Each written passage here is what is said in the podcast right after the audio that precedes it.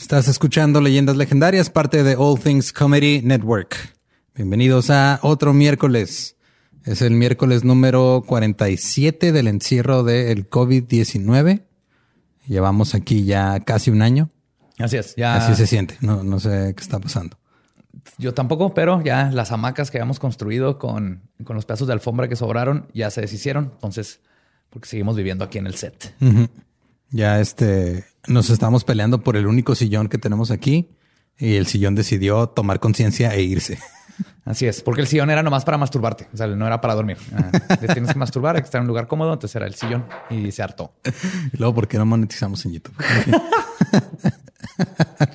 Puta madre. Hablando de este, recuerden a la gente que eh, quiere ver el contenido exclusivo, ya se pueden unir en YouTube. Eh, en YouTube nada más está el puro contenido extra que es digital. Si quieren ya este un guion o quieren entrarle a lo de beneficios físicos, eso es en Patreon. Cada este mes, eh, para los que donan más en los últimos dos niveles, les llegan cositas chidas, sorpresas, este, como por Camisas. ejemplo, eh, playeras, este, hay cositas, este, personalizadas, cosas chidas. Sí, pins, calcamonías, depende de qué haya, pero les llega algo padre. Que tiene que ver con leyendas, que tiene que ver con los temas, que, que tiene que, que le va a gustar a nuestros fans. Sí, y aparte también les queremos dar este, las gracias porque neta se rifaron apoyando a nuestros este, proveedores de mercancía. Sí, Que le andaban sufriendo gacho porque pues ellos, muchos de ellos también de- dependen de los eventos que ya no existen como concepto en la sociedad actual. Se acabaron y para siempre. este, y gracias al descuento que ellos pusieron y todo lo que los apoyaron, pues ahorita están más tranquilos. Así que muchas gracias este, por apoyar a las microempresas en esta pandemia. Así es. Y de todas maneras siguen en venta lo- la mercancía y con nuestros proveedores, así que se pueden seguir metiendo ahí en las ligas. Eh, quiero aprovechar también, la página nueva está ya por salir, por eso no han habido los show notes. Para de una vez aclarar, porque tenemos muchas preguntas de que, ¿por qué no están los show notes? Les contesto uno por uno, pero es porque se está remodelando la página, va a quedar mucho más fregona y ahí va a regresar todo como estaba antes, pero hecho por alguien que sí sabe lo que está haciendo y saber bien bonita. Sino por alguien que tiene tres carreras truncas de sistemas y que aprendió a usar WordPress en el 2001 y piensa que eso es una página de internet. Ajá. Una disculpa. Yo no te iba a evidenciar, pero ya te evidenciaste solo. Muy bien. Eh, y pues eh, creo que eso es todo. Los dejamos con el episodio 62 de Leyendas Legendarias.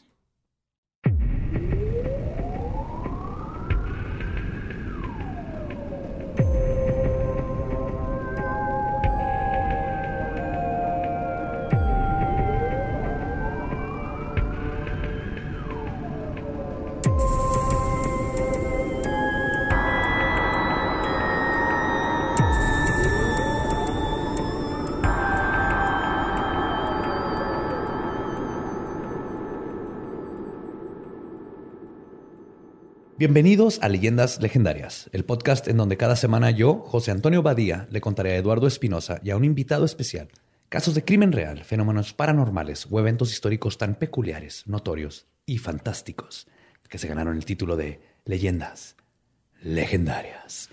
Estamos otra vez en un miércoles macabroso. Como siempre me acompaña Eduardo Espinosa. ¿Cómo estás? Chido, estuvo, no sé, me relajó mucho escuchar ese intro. Es de las pocas cosas que quedan así de, de normalidad en mi vida y, y me relajó un chingo. Así, nada más escucharlo así de, güey, todavía tengo algo de estructura en mi existencia. De hecho, yo estoy leyéndolo, fui, fui así como ah, entrando en, en- en zen, todo budista. Y de nuevo, nuestro, este, el, o sea, ocupante crónico de la silla embrujada. Ocu- Ocupante crónico en crónico. De hecho, ya López Capistrán. va- varios estaban este, exigiendo que, que por lo menos durante la cuarentena cambiaras el intro a Le contaré a Eduardo Espinosa y a Mario Capistrán. Casos Voy a hacer eso. No, ¿Me, dejas? ¿Me Sí, dejas? pero ay, no sé, güey. Es que luego se enoja. Necesito la- que tú me des permiso. si Sí, no, por no. mí sí, pero no se enojen. sí. Si alguien se enoja, yo les mando un, un poltergeist. No te creas, es porque la gente va a hacerlo nomás para que les mande un poltergeist. El poltergeist nomás los mando a los de Patreon. ¿Cómo estás, Jorge? ¿Todo bien? También muy bien y también me dio tranquilidad. Me dio, me dio mucha tranquilidad tu intro, pero siento que es por cómo modulaste la voz. También. Así, muy- Bienvenidos a Leyendas Legendarias. Como de locutor de la Imerva. Dijo el único que ha sido locutor de la IMER este. Sí, no sé qué O sea, pero es, locutor de la, de la IMER este, ahorrando aire porque no sabe cuándo va a volver a comer. Sí. Fíjate el- te- Está ahorrando te- energía. Tienen impuestos en, en el aire que, que ocupas en el, en el ambiente. güey. Ahí les va. El vampiro de Sacramento adquirió su notoriedad en el transcurso de solo un mes a finales de los 70. Pero la voracidad de sus crímenes lo catapultaron a un nivel de infamia que pocos asesinos logran. Y como veremos, espero y este caso funja como un cuento de cautela sobre los problemas mentales y lo más importante, sobre la gente que no tiene problemas mentales y las instituciones que deberían de ayudar, pero que por ignorancia o desidia deciden ignorar a quienes lo padecen. O les voy a contar la historia de Richard Chase. Uf. Oh, shit. Ya sé Oh, quién es Richard ¿lo Chase. ubicas? Sí, ese que le dicen el vampiro porque si tu puerta estaba cerrada no entraba.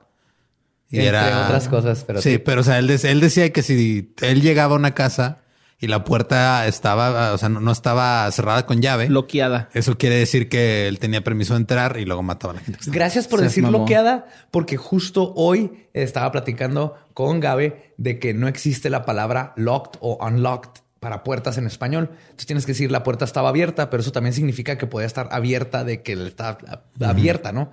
No nomás el seguro. Mira, Entonces, va a pasar el lo mismo seguro que- no estaba puesto. Va, a pasar lo mismo que pasa en este en todos los episodios cuando decimos que no hay una palabra en español Va- o que va a no llegar alguien, va a llegar- México, nos vamos- nos van a decir, güey, sí, nomás que están bien pendejos Gracias, y, si pueden. y se les olvida. Va a ser alguien de España así. Coño, tío, que se dice encartecado. Me da La asco puerta que uses está- mi, mal mi idioma. La puerta estaba encartecada, tío. ¿Cómo que no hay palabra? También está esta famosísima que es liquear, ¿no? Cuando algo está goteando. Este es está un- que liqueando. leak. Ajá. Que leak es O cuando, cuando se liquean documentos, porque no hay, un- no hay una traducción directa, más que el- se filtrar. filtraron. Ajá. Esos son pochismos de aquí. no, liquear, eh, pick up, parqueate, Qué bonito. mapear. Mapear en vez de trapear. Ajá. Je ne sais quoi. Je ne sais quoi. Taco, tortilla. No. Ajá. Tortilla. Tortillas. Tortillas. No es que se deals. Chicos tacos. Los Regresando jalapenos. a nuestro ca- caso de hoy, vamos a, dejar, vamos a poner pausa al pochismo. Richard Trenton Chase nació el 23 de mayo de 1950 en Sacramento, California, en los Estados Unidos. Sus padres, Richard y Beatriz Chase, lo tuvieron a los nueve meses y medio de haberse casado. Ah, dije, sí, a los nueve meses es normal. o sea, normal que no hubiera nacido a los nueve meses. Es que No, no, dijiste pero lo de que tuvieron se a los- casaron. O sea, O sea, se casaron y a los nueve meses nació este güey. O sea, Ah, era, fue- sí. se casaron porque pues llegó este güey, ¿no? No, O a los nueve meses y medio, o sea, se casaron y luego aprovecharon. eh, de volado lo hicieron. Ah, ok, ok, ok, ya, ya, ya. Sí, chinga, chinga. Sí, no, o sea, no pasó No como con, tiempo. con Manson, que se casó y luego a los cuatro meses nació. Ahí sí estuvo A raro. los, a los tres meses le pusieron nombre, güey. Deja tú que nació. Pues que no, es que me quedé pensando, sí, a los nueve meses lo tuvieron. Pues sí, así funciona Sí, la gestación humana en, en- usualmente. No, después Pero- de nueve meses de estar juntos, ¿no? Lo tuvieron. No, o se sea, casaron y a los los nueve meses, y medio, lo tuvieron. Entonces, pueda que un medio mes antes se tuvieron que casar porque está embarazada o de que de volada. El punto es que los dos no pudieron disfrutar de su matrimonio. El- Es nomás un dato Estás- que puede afectar en, en la crianza. Ok, Digo, ok. Hay gente que disfruta su matrimonio con hijos desde siempre. Entonces, no Son está- los, son los 50. Que, Digo. que, que los matrimonios en ese tiempo eran difíciles de disfrutar. Y yo sé que No estamos todos. hablando de este güey porque terminó matando gente, pero de vez en cuando un hijo te puede traer alegría a la vida hasta que empieza a matar gente. O hasta que nace. Pero está bonito mientras duró. mientras duró, mientras esa semana y media. Sí. Richard nació justo en el periodo de los baby boomers, el cual le ofreció un estilo de vida económicamente cómoda, pero otros factores comenzarían a afectar la aparente calma de Chase. En 1952, el padre de Chase comenzó a trabajar como un especialista de computación en la base de Fuerzas Aéreas de McKellen, mientras que su madre trabajaba de maestra. Un año después nació su hermana, Pamela Chase. Para 1962, la aparente familia perfecta comenzó a tener problemas domésticos serios. Los Chase discutían constantemente, por lo general porque Beatriz acusaba a su esposo de usar drogas y serle infiel. Incluso de llevar a dichas amantes al patio de la casa. Eran los 50, o sea, ¿qué esperaba de un matrimonio en los 50? ¿Que la respetaran como mujer? Que no usara drogas, güey. No, y deja tú. Decía que llevaba a las amantes al patio de la casa y que tenía sexo con ella. O lo confrontaba porque ella estaba segura que su esposo tenía una mujer esperándolo en el bosque. Ok. Ok. Se está eh, cogiendo una bruja. no tenían de coger y luego se comían las galletitas hechas de Hansel y Gretel. Las migajitas. No, mi amor, pues, es que había unas migajas y las seguí y pues me cogí a la bruja. Yo no sabía. Yo, vi cómo, yo cómo iba a saber que esas migajas iban directo a una vagina que no era la tuya. Yo cómo iba a saber. Pero la verdad es que esto es una conducta que se puede escribir como anormal y paranoica. Entonces, lo- el- no estoy diciendo que no tuviera amantes, pero decir que las, que las tenía en el patio y que tenía sexo en el patio mientras toda la familia estaba adentro, que tenía esperándola en el bosque. Y vamos a ver que esto tiene mucho que ver. Y entonces lo que pasa aquí es que cuando conozcamos a Chase un poco más, podemos asumir que uno de los factores que lo afectaron fue la genética y no tanto la crianza. Por lo que está. Por los por- sí, es que sí me acuerdo. o sea. Chase, este, digo, sí le- no he leído tan a profundidad, pero me acuerdo mucho que me llamaba, me, me llamó mucho la atención ese caso en específico por, digo, por cómo se hizo famoso, ¿no? Que era hasta cierto punto el güey tenía unos modales muy retorcidos que venían de una enfermedad mental. Sí, todo, todo viene de una enfermedad mental. Y de hecho, eh, esto es solo una especulación, pero hay estudios que indican que la mayoría de las personas comienzan a mostrar síntomas de esquizofrenia a finales de la adolescencia o principios de los 20 años. Pero en algunos casos, los signos aparecen en los años 40 o más tarde.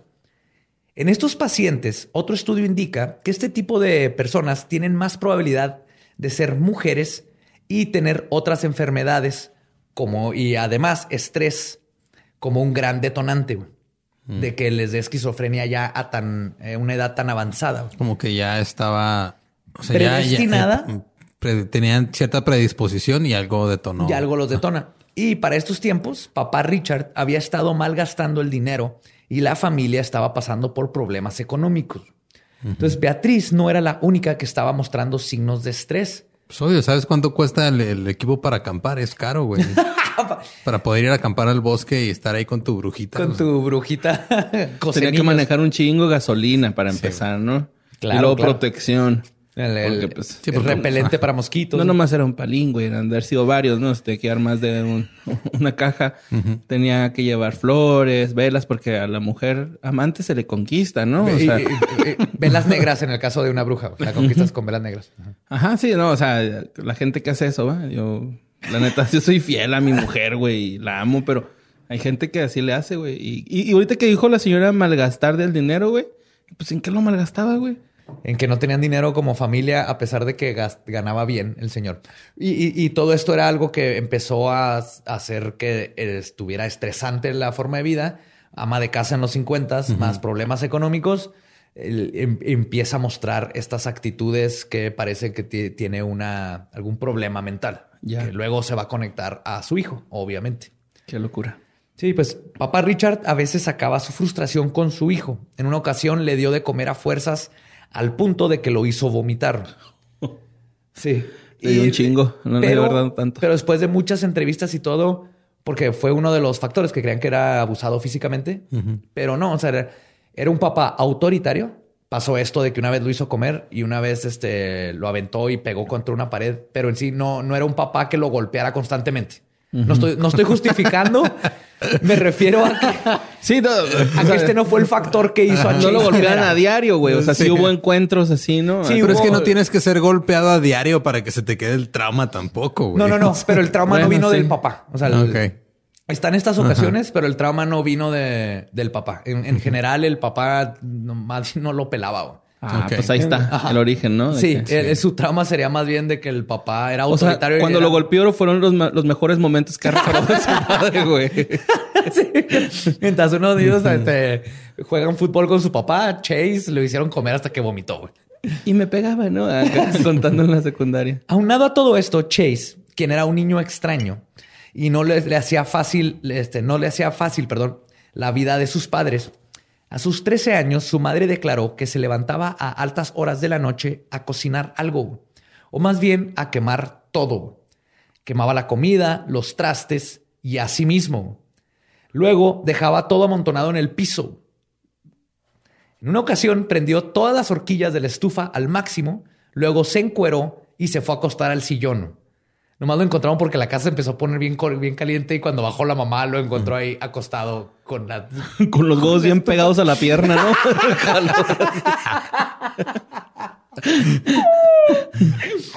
Así como sticker, güey. Además de que mostraba desde estos tiempos el clásico, este, o sea, una de las clásicas formas que sabes que alguien es un posible asesino en serie, una de la triada de McDonald's, que es hacerse a pipí en la cama. Enuresis. Así es. Y por estos mismos la otra años. Era la, te haces pipí en la cama, golpe en la cabeza y papas agrandadas o cuál era la, la, de McDonald's. Un juguete sorpresa. El combo McDonald's. Sí, la Una okay. McDonald's, porfa. Pídanla con nuggets. Cuando pidan ahí en McDonald's. Por estos mismos años, Richard se obsesionó con los hermanos Younger, un grupo de bandoleros de los tiempos del viejo oeste que se volvieron notorios e infames por sus actos. Chase tenía fotos de ellos en su recámara y quería una bandana roja y un sombrero de vaquero, pero su madre nunca se lo compró. Wow. Aquí sí entiendo a Chase totalmente. Yo acabo de mandar comprar una bandana roja. Desde que empezaste a jugar, este, desde que estás jugando Red Dead Redemption ya. Y está bien chingón el sombrero, güey. ¿eh? Nomás necesitaba un pretexto, güey. Creo que mi, genética de norteño me, estuvo diciendo, oye, güey, ¿por qué tienes, ¿por qué tienes sombrero? ¿Por qué tienes sombrero? Ya tuve que mandar pedir uno. Cómprate unas botas, güey, neta, güey. ya tengo botas, pero las madres son lo más cómodo del mundo y las amo. Tacón cubano, este, piel de mula hechas a mano aquí en Juárez. Sí, pero ya las hice garras. Y el cinto piteado. También me gustan un chingo los cintos piteados, güey. O sea, no me he visto como vaquero, güey, pero se me hacen bien vergas, güey, los cintos piteados, güey. Con gallos de animal. no, me pasó por aquí otra cosa del Lolo, me imaginé. Yo estaba así, ah, sí, gallo de pelea, obviamente, es lo que creo. Gracias por aclarar que sí, que sí estaba pensando bien. Y por esta edad es cuando desarrolló el hábito de sostener naranjas en su mano porque decía que podía absorber su vitamina C a través de la difusión. O sea, nomás por detenerla se le pasa. a ver, lo describes como una habilidad. Agarrar una naranja no es una habilidad. No, él creía que era una habilidad el absorber la vitamina Tengo C. Tengo la habilidad de tomar un objeto en mi mano y no soltarlo. que no se me caiga. Gracias a la evolución. Gracias a un, pulgar prensil. No, no es prensil, es este. ¿Cómo se llama? Oponible. ¿Oponible? Oponible. Además, se sabría después que el pequeño Chase ya mostraba varios de los hábitos que más caracterizan a un posible asesino en serie en potencia. Era pirómano, la enuresis que ya mencioné, y después de que su madre encontraba, encontró a un gato muerto del vecino enterrado en su propio jardín, fue a avisarle y se enteró que varios gatos del vecindario habían desaparecido, algo que dejó de suceder cuando la familia Chase se cambió de casa. Entonces también mataba animales. Entonces tiene así ya la triada sagrada de, de McDonald's. Pero a ver, o sea, ¿cómo le hacía para coordinarse con el papá? Porque digo, no puedes enterrar un gato mientras tu papá se está cogiendo sus amantes en el patio, güey. pues de día. Tienen que llegar a ciertas, tienen que coordinarse de cierta forma, ¿no? Sí, a ver, papá, tú a qué horas vas a estar aquí con tu amante? Cuando ya estaba en el acto, ¿no? Distraído, güey. En eso llegaste, güey, escarbaba ahí un lado. Esperaba, sí, totalmente. Digo, aprovechando que ya se escuchan llantos y gemidos, que va a matar un gato a un lado. Pero aquí hay algo bien importante que es la mamá encontró un gato muerto que no hay otra posibilidad de que su hijo lo mató y lo ignoró por completo. Y esto va a ser algo. Pues estaba muy, estaba muy ocupada la señora pensando en la bruja del bosque que se llevaba a su marido, güey. O sea, un gato muerto, ¿qué? Eso es lo de menos, sí, cierto. Tal vez será un sacrificio para la bruja. Tal vez fue la bruja. O tal vez fue la bruja. En septiembre de 1964, Richard entró a la prepa Miraloma. Era descrito como un joven normal, algo popular, bien vestido y con buenas calificaciones. Pero poco a poco todo empezó a cambiar. Para su segundo año, sus calificaciones comenzaron a bajar y su aspecto físico se tornó desalineado, además de que físicamente tenía una apariencia enfermiza. Siempre fue increíblemente delgado por más ejercicio que hiciera. No importa cuánto comiera, qué hiciera, era una persona extremadamente flaca al grado que parecía que estaba, enfermo. Estaba ñango güey. Pinche obedece a la morsa, sí. sí. Esto le causó tener un bajo autoestima que le daba problemas para entablar relaciones con el sexo opuesto. Pero en 1965 comenzó a salir con una compañera. Pero la relación no pasó del año porque Chase era incapaz de mantener una erección y eso poco a poco fue erodiendo el noviazgo. Hmm. sí. Continuó saliendo con otras mujeres, pero su inhabilidad de poder tener la erección continuó siendo un problema del cual eventualmente todos sus compañeros se enteraron porque prepa y todavía no había internet, mamón. Esto era con chismógrafo. Chismógrafo. Con papelitos, ah, Directo, sí. Se pasaban. Tu, tu, tu, tu. Sí, a Eh, güey, no este se güey le para. este güey no se le para. Al Ricky, así al, al Ricky no se le para, güey. No, es que me, me quedé trabado en, en la frase mantener una erección. Porque me o sea, pensé así de, pues, o sea, un, una, una. Aguinaldo. Ajá, sí, güey. Ajá. O sea, digo, técnicamente, ahorita que, que Borre está desempleado y, y su esposa es la que trabaja, ella está manteniendo una erección. Porque es para lo único para lo que sirve ahorita Borre. Pero no se me. Ay.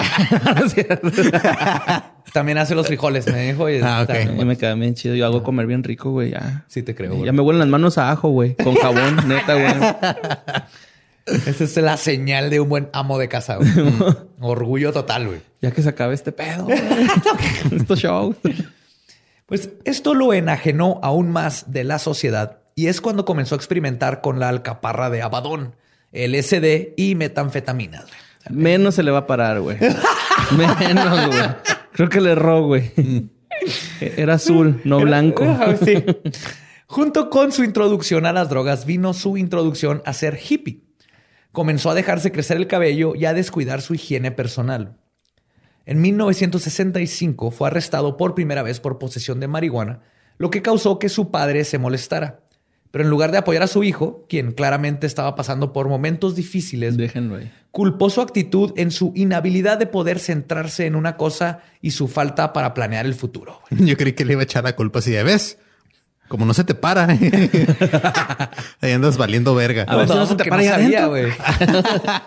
este es el clásico papá de los 50 que creció con un papá de los 40 que era los hombres no lloran y a los hombres se les pega y el hombre el- su función es ir y este, el conseguir trabajo, casarte, tener hijos y luego ver fútbol americano, soccer y morir. No, era, era todavía esta filosofía. güey.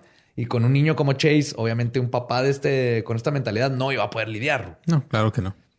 El 6 de junio, Chase logró graduarse de la universidad y sus padres le regalaron un bocho de regalo de, de regalo de graduación. Seguido de esto, entró a estudiar a la Universidad American River College, donde solo duró tres semestres antes de decidir tomarse un sabático. Durante su periodo de reencontrarse, decidió visitar a un psiquiatra en 1969 para tratar su disfunción eréctil.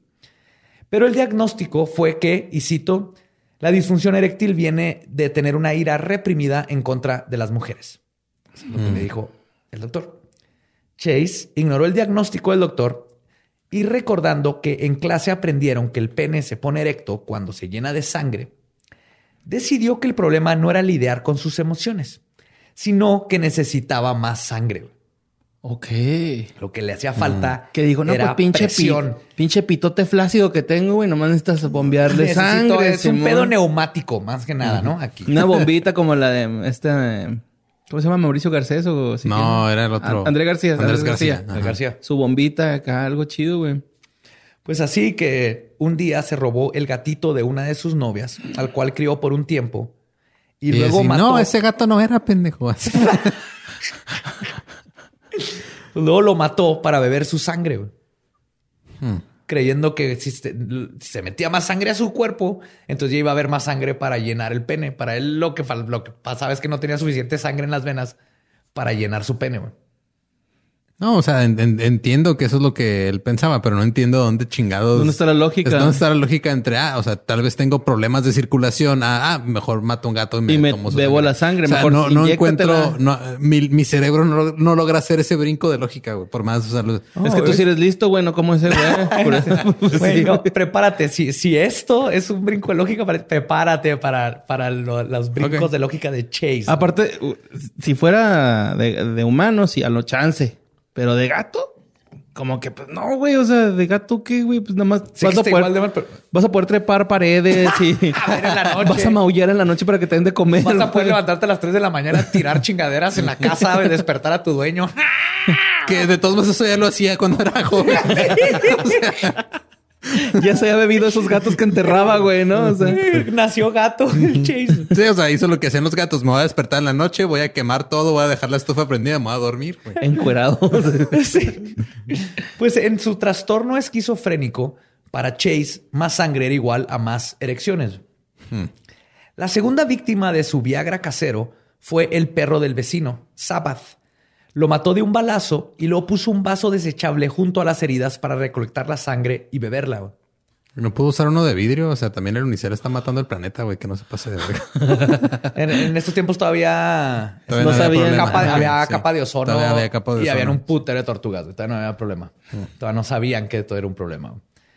Estuvo viajando entre trabajos porque siempre lo despedían a causa de su uso de drogas y de deteriorización, deteriorización mental. Lo dije bien en la primera y sabía que iba a batallar, pero ya. Aún así, logró salirse de la casa de sus padres y se fue a vivir al 3831. Quiero una nota aquí. Richard Chase se salió a vivir de casa de sus padres. Y tú sigues ahí. estar tomando sangre para su erección. ¿A qué edad? Quiero que. Pues era el 70 y. ¿Qué sigue?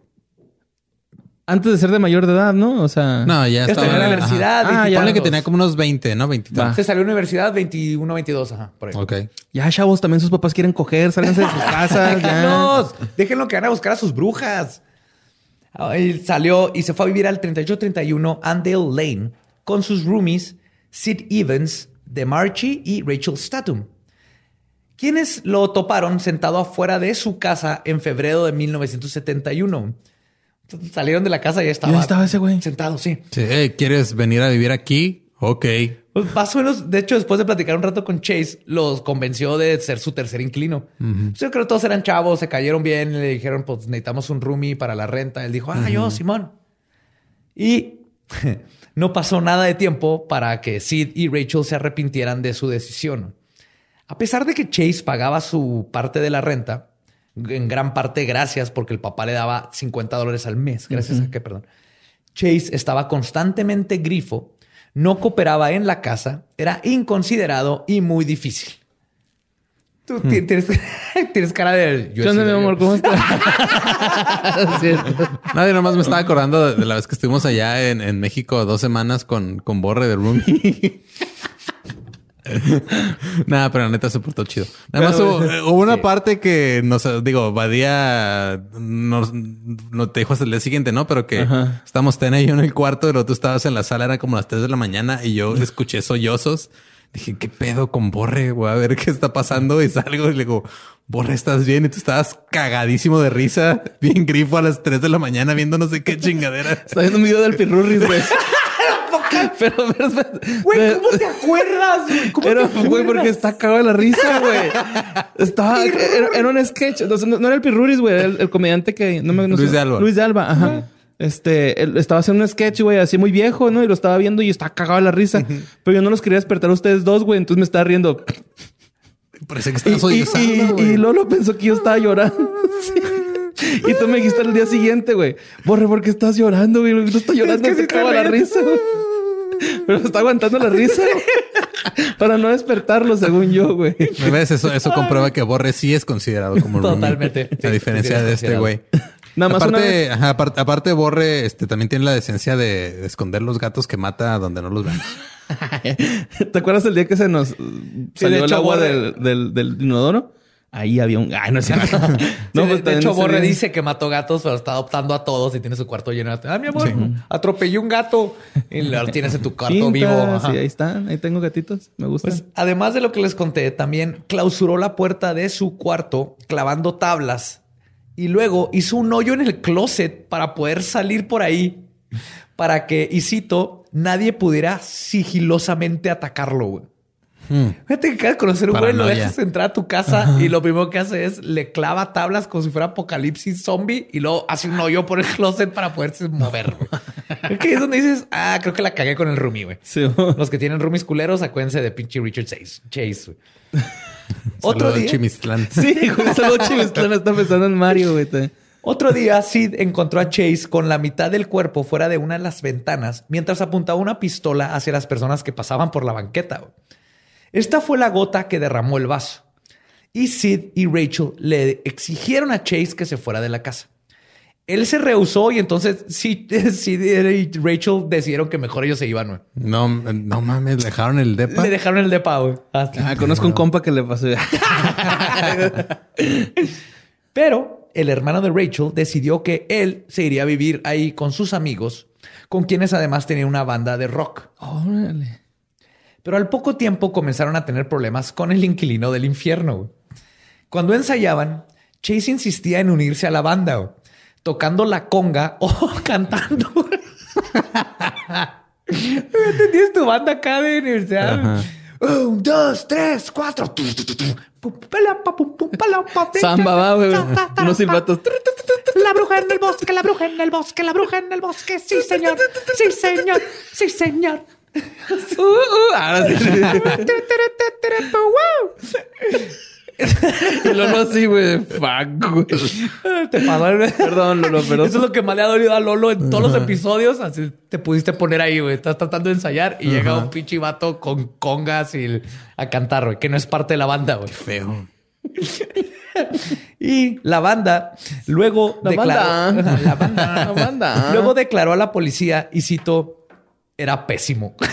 Aparte, Sí, you're the worst. no era bueno para tocar. Además de los palomazos no pedidos, Chase tenía el hábito de salir desnudo de su recámara cuando los roommates tenían mujeres de visita. Eventualmente la situación se volvió intolerable. Ah, eventualmente, o sea, Eh, eso, eso es una buena técnica, ¿no, güey? Chance y te dicen, no, pues vente, ¿no? Yo digo Pero- que eso era lo que él quería, deseaba, pero no se le para, güey. O sea, ¿qué va a hacer? Pues lamer culos, yo qué sé, güey. ¿no? O sea, algo, güey. al- Algo tenía que hacer. O sea, Esa era su técnica. chance y así se le paraba, ¿no? O sea, con otras dos ahí. eh, No sé. No, luego vas a saber qué es lo que lo hacía que tuviera erecciones, güey. Ok, va. Eventualmente la situación se volvió intolerable y entre todos lograron correr a Chase, quien se regresó a vivir a casa de su madre en la calle Montclair. La angustia mental de vivir con Chase no era lo único con lo que su familia tendría que lidiar. Chase había vendido su bocho para comprarse una moto y constantemente lo estaban multando. Y la familia le ayudaba a pagar. En 1972, Chase debió, se fue de viaje perdón, a Utah, donde lo arrestaron por ser pésimo conductor y descubrir que debía cuantiosas multas. Hablan de O sea, que tenía como tenía- 60 multas de, de- de- de violaciones De diferentes de tránsito.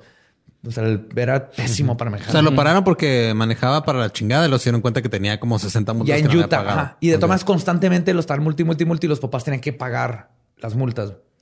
Cuando su familia pagó fianza, Chase les dijo que la policía lo había intentado asfixiar en su celda y que le habían puesto algo en su comida y quería demandar al Departamento de Justicia de Utah, pero su padre lo convenció de no hacerlo. Empieza, el- y, hay, y hay varios otros detalles donde habla de muchas mentiras muy parecidas a las de la mamá. Porque la mamá, por ejemplo, una cosa que decía, después le declaró que el esposo la atormentaba en la noche y le decía cosas, no, no, de golpes ni nada, nomás que la, la atormentaba y le decía cosas. Y decía ella que lo más probable es que él la estaba drogando para que ella no se pudiera defender cuando él le gritaba en la noche cuando estaban dormidos. Ok. Sí, La sí, dopaban acá un ratillo. pero no estaba dopada, obviamente. Y está curioso que luego Chase retoma este. Lo más probable es que lo aprendió de, De su padre. del- de la mamá. Ah, ok, ok. De vuelta en casa, la actitud maníaca de Chase solo escaló. En una ocasión, durante una confrontación con su madre, ella intentó llamar al 911, pero Chase le arrebató el auricular y la golpeó en la cabeza. Aún así, la policía llegó al domicilio y Chase se echó a la fuga. Su madre decidió no levantar cargos y mandó a Chase a vivir con su abuela Holly Nisi en Los Ángeles, California, donde comenzó a trabajar manejando un camión para niños con capacidades diferentes. Pusieron a este güey A cargo de. No, este. no, a bien. manejar un camión lleno de niños. Mm.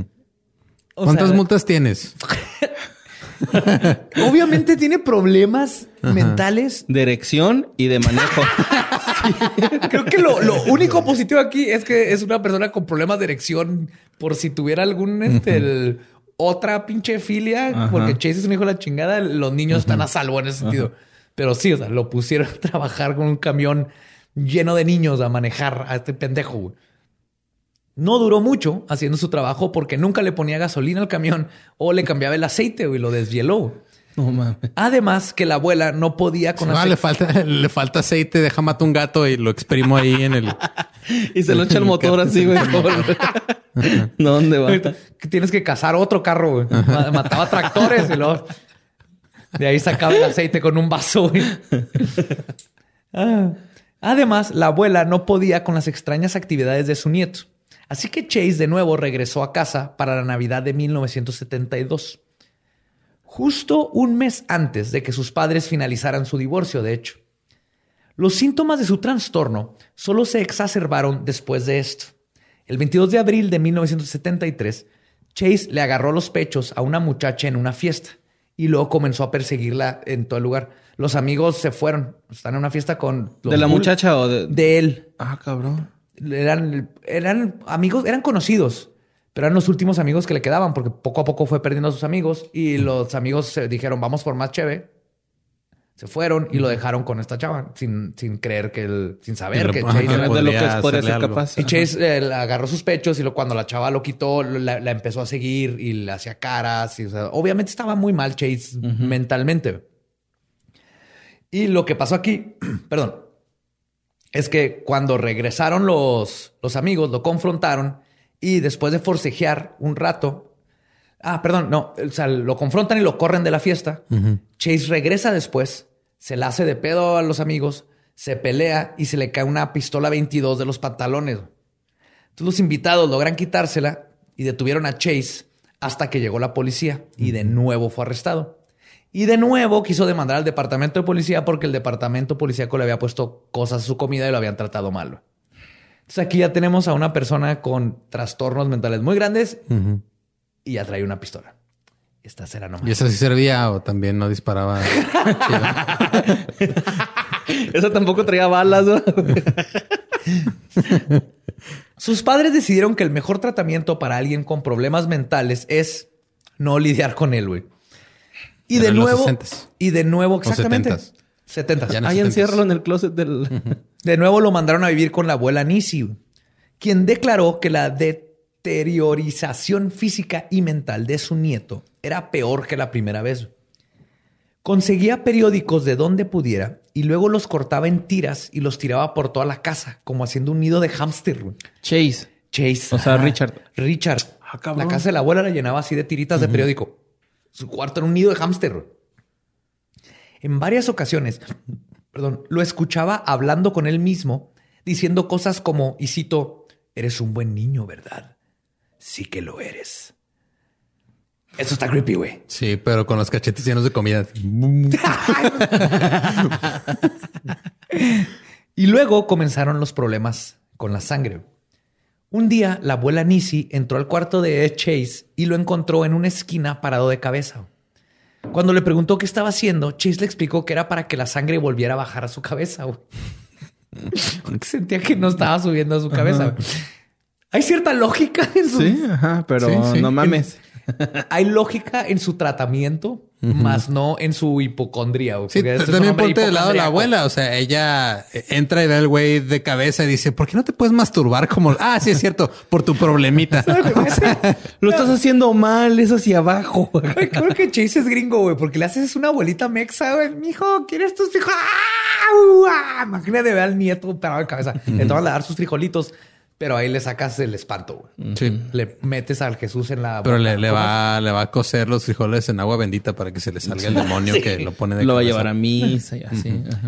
Verán, Chase desarrolló un caso de hipocondría severo, curiosamente relacionado con la sangre. Chase sufría de una delusión centrada en un constructo cognitivo donde estaba seguro que su sangre estaba envenenada, algo que además le daba una explicación a su disfunción eréctil. Ajá, sí. Así que comenzó a amarrarse toallas rellenas de cáscaras de naranja en la cabeza para que así la vitamina C la absorbiera por la piel y le ayudara a curar su sangre. Esa parte de pararse cabeza andaba caminando con su toalla con las cáscaras de naranja. Aún con estos delirios, logró durar 10 días trabajando en una tienda de pintura, suficiente tiempo para que se comprara otra pistola calibre 22.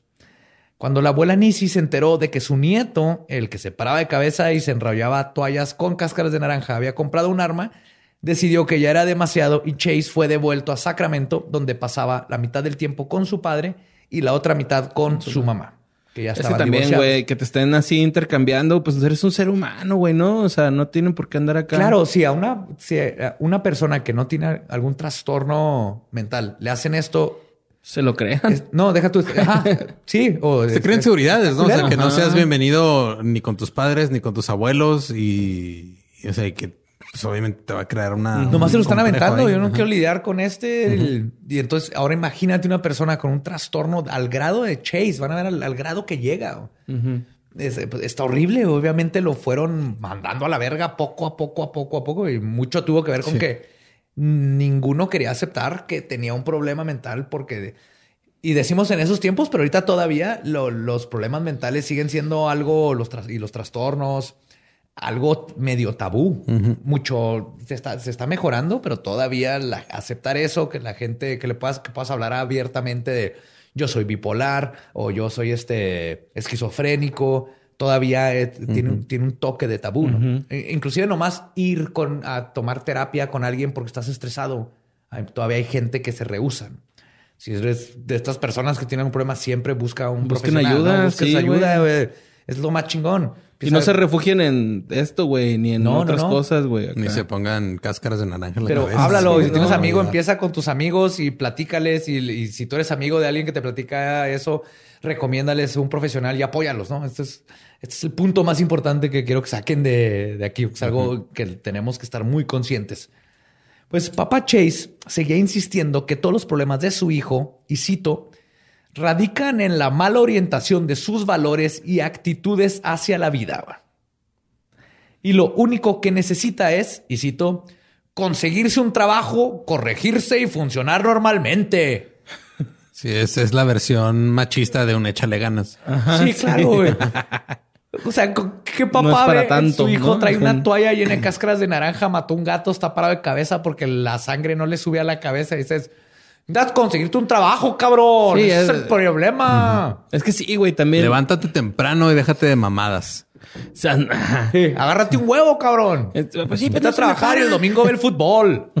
Sí, yo creo que sí necesitaba atenderse primeramente su pedo de que no se le paraba, güey, ¿no? O sea, Es que se fue güey, un es que neta, güey, yo sigo pensando en esto porque qué horrible, güey, al chile, que no se te pare, güey. Claro, y como y- chile, qué horrible que no se te pare el chile. Sí, Y, más, y más en esa edad que es tan importante porque va forjando tu identidad y, y tus primeras relaciones sexuales, sexuales y es lo que te empieza a conectar. Y no tenerlo, pero aquí con Chase en este caso es obvio que esto era parte de algo mucho más profundo, un problema más profundo que nunca se arregló, pero que le afectó toda su vida porque nunca se atendió. No era algo mecánico, era algo psicológico. Sí, igual necesitaba que lo resetearan, no sé. Unos honguillos ahí. Ah, Estaba pensando en un dedo en el culo, pero Ah, ok. Lengua. Los dos. Así Al que mismo sin el tiempo. Ajá. Como debe ser. Así que sin el apoyo ni físico o mental de sus padres o de un profesional, Chase comenzó a hundirse cada vez más en sus delirios. Pensaba que su cabeza estaba cambiando de forma y que le estaban saliendo huesos extras en la parte de atrás de su cráneo. También comenzó a sentirse entumecido de todo el cuerpo porque creía que algo estaba mal con su sistema nervioso. Lo que atribuyó a la baba que se hace abajo del jabón cuando no se seca, la babita esa. Ajá, eso es lo que lo estaba. Él pensaba que esto lo estaba envenenando, le estaba envenenando su sangre con un veneno que probablemente pusieron ahí los extraterrestres. No sabemos si eran extraterrestres o el Yeti o algo, pero eso es lo que empezó a envenenar su sangre. Y que lo que estaban haciendo era todas estas cosas, eran que su sangre se convirtiera en polvo.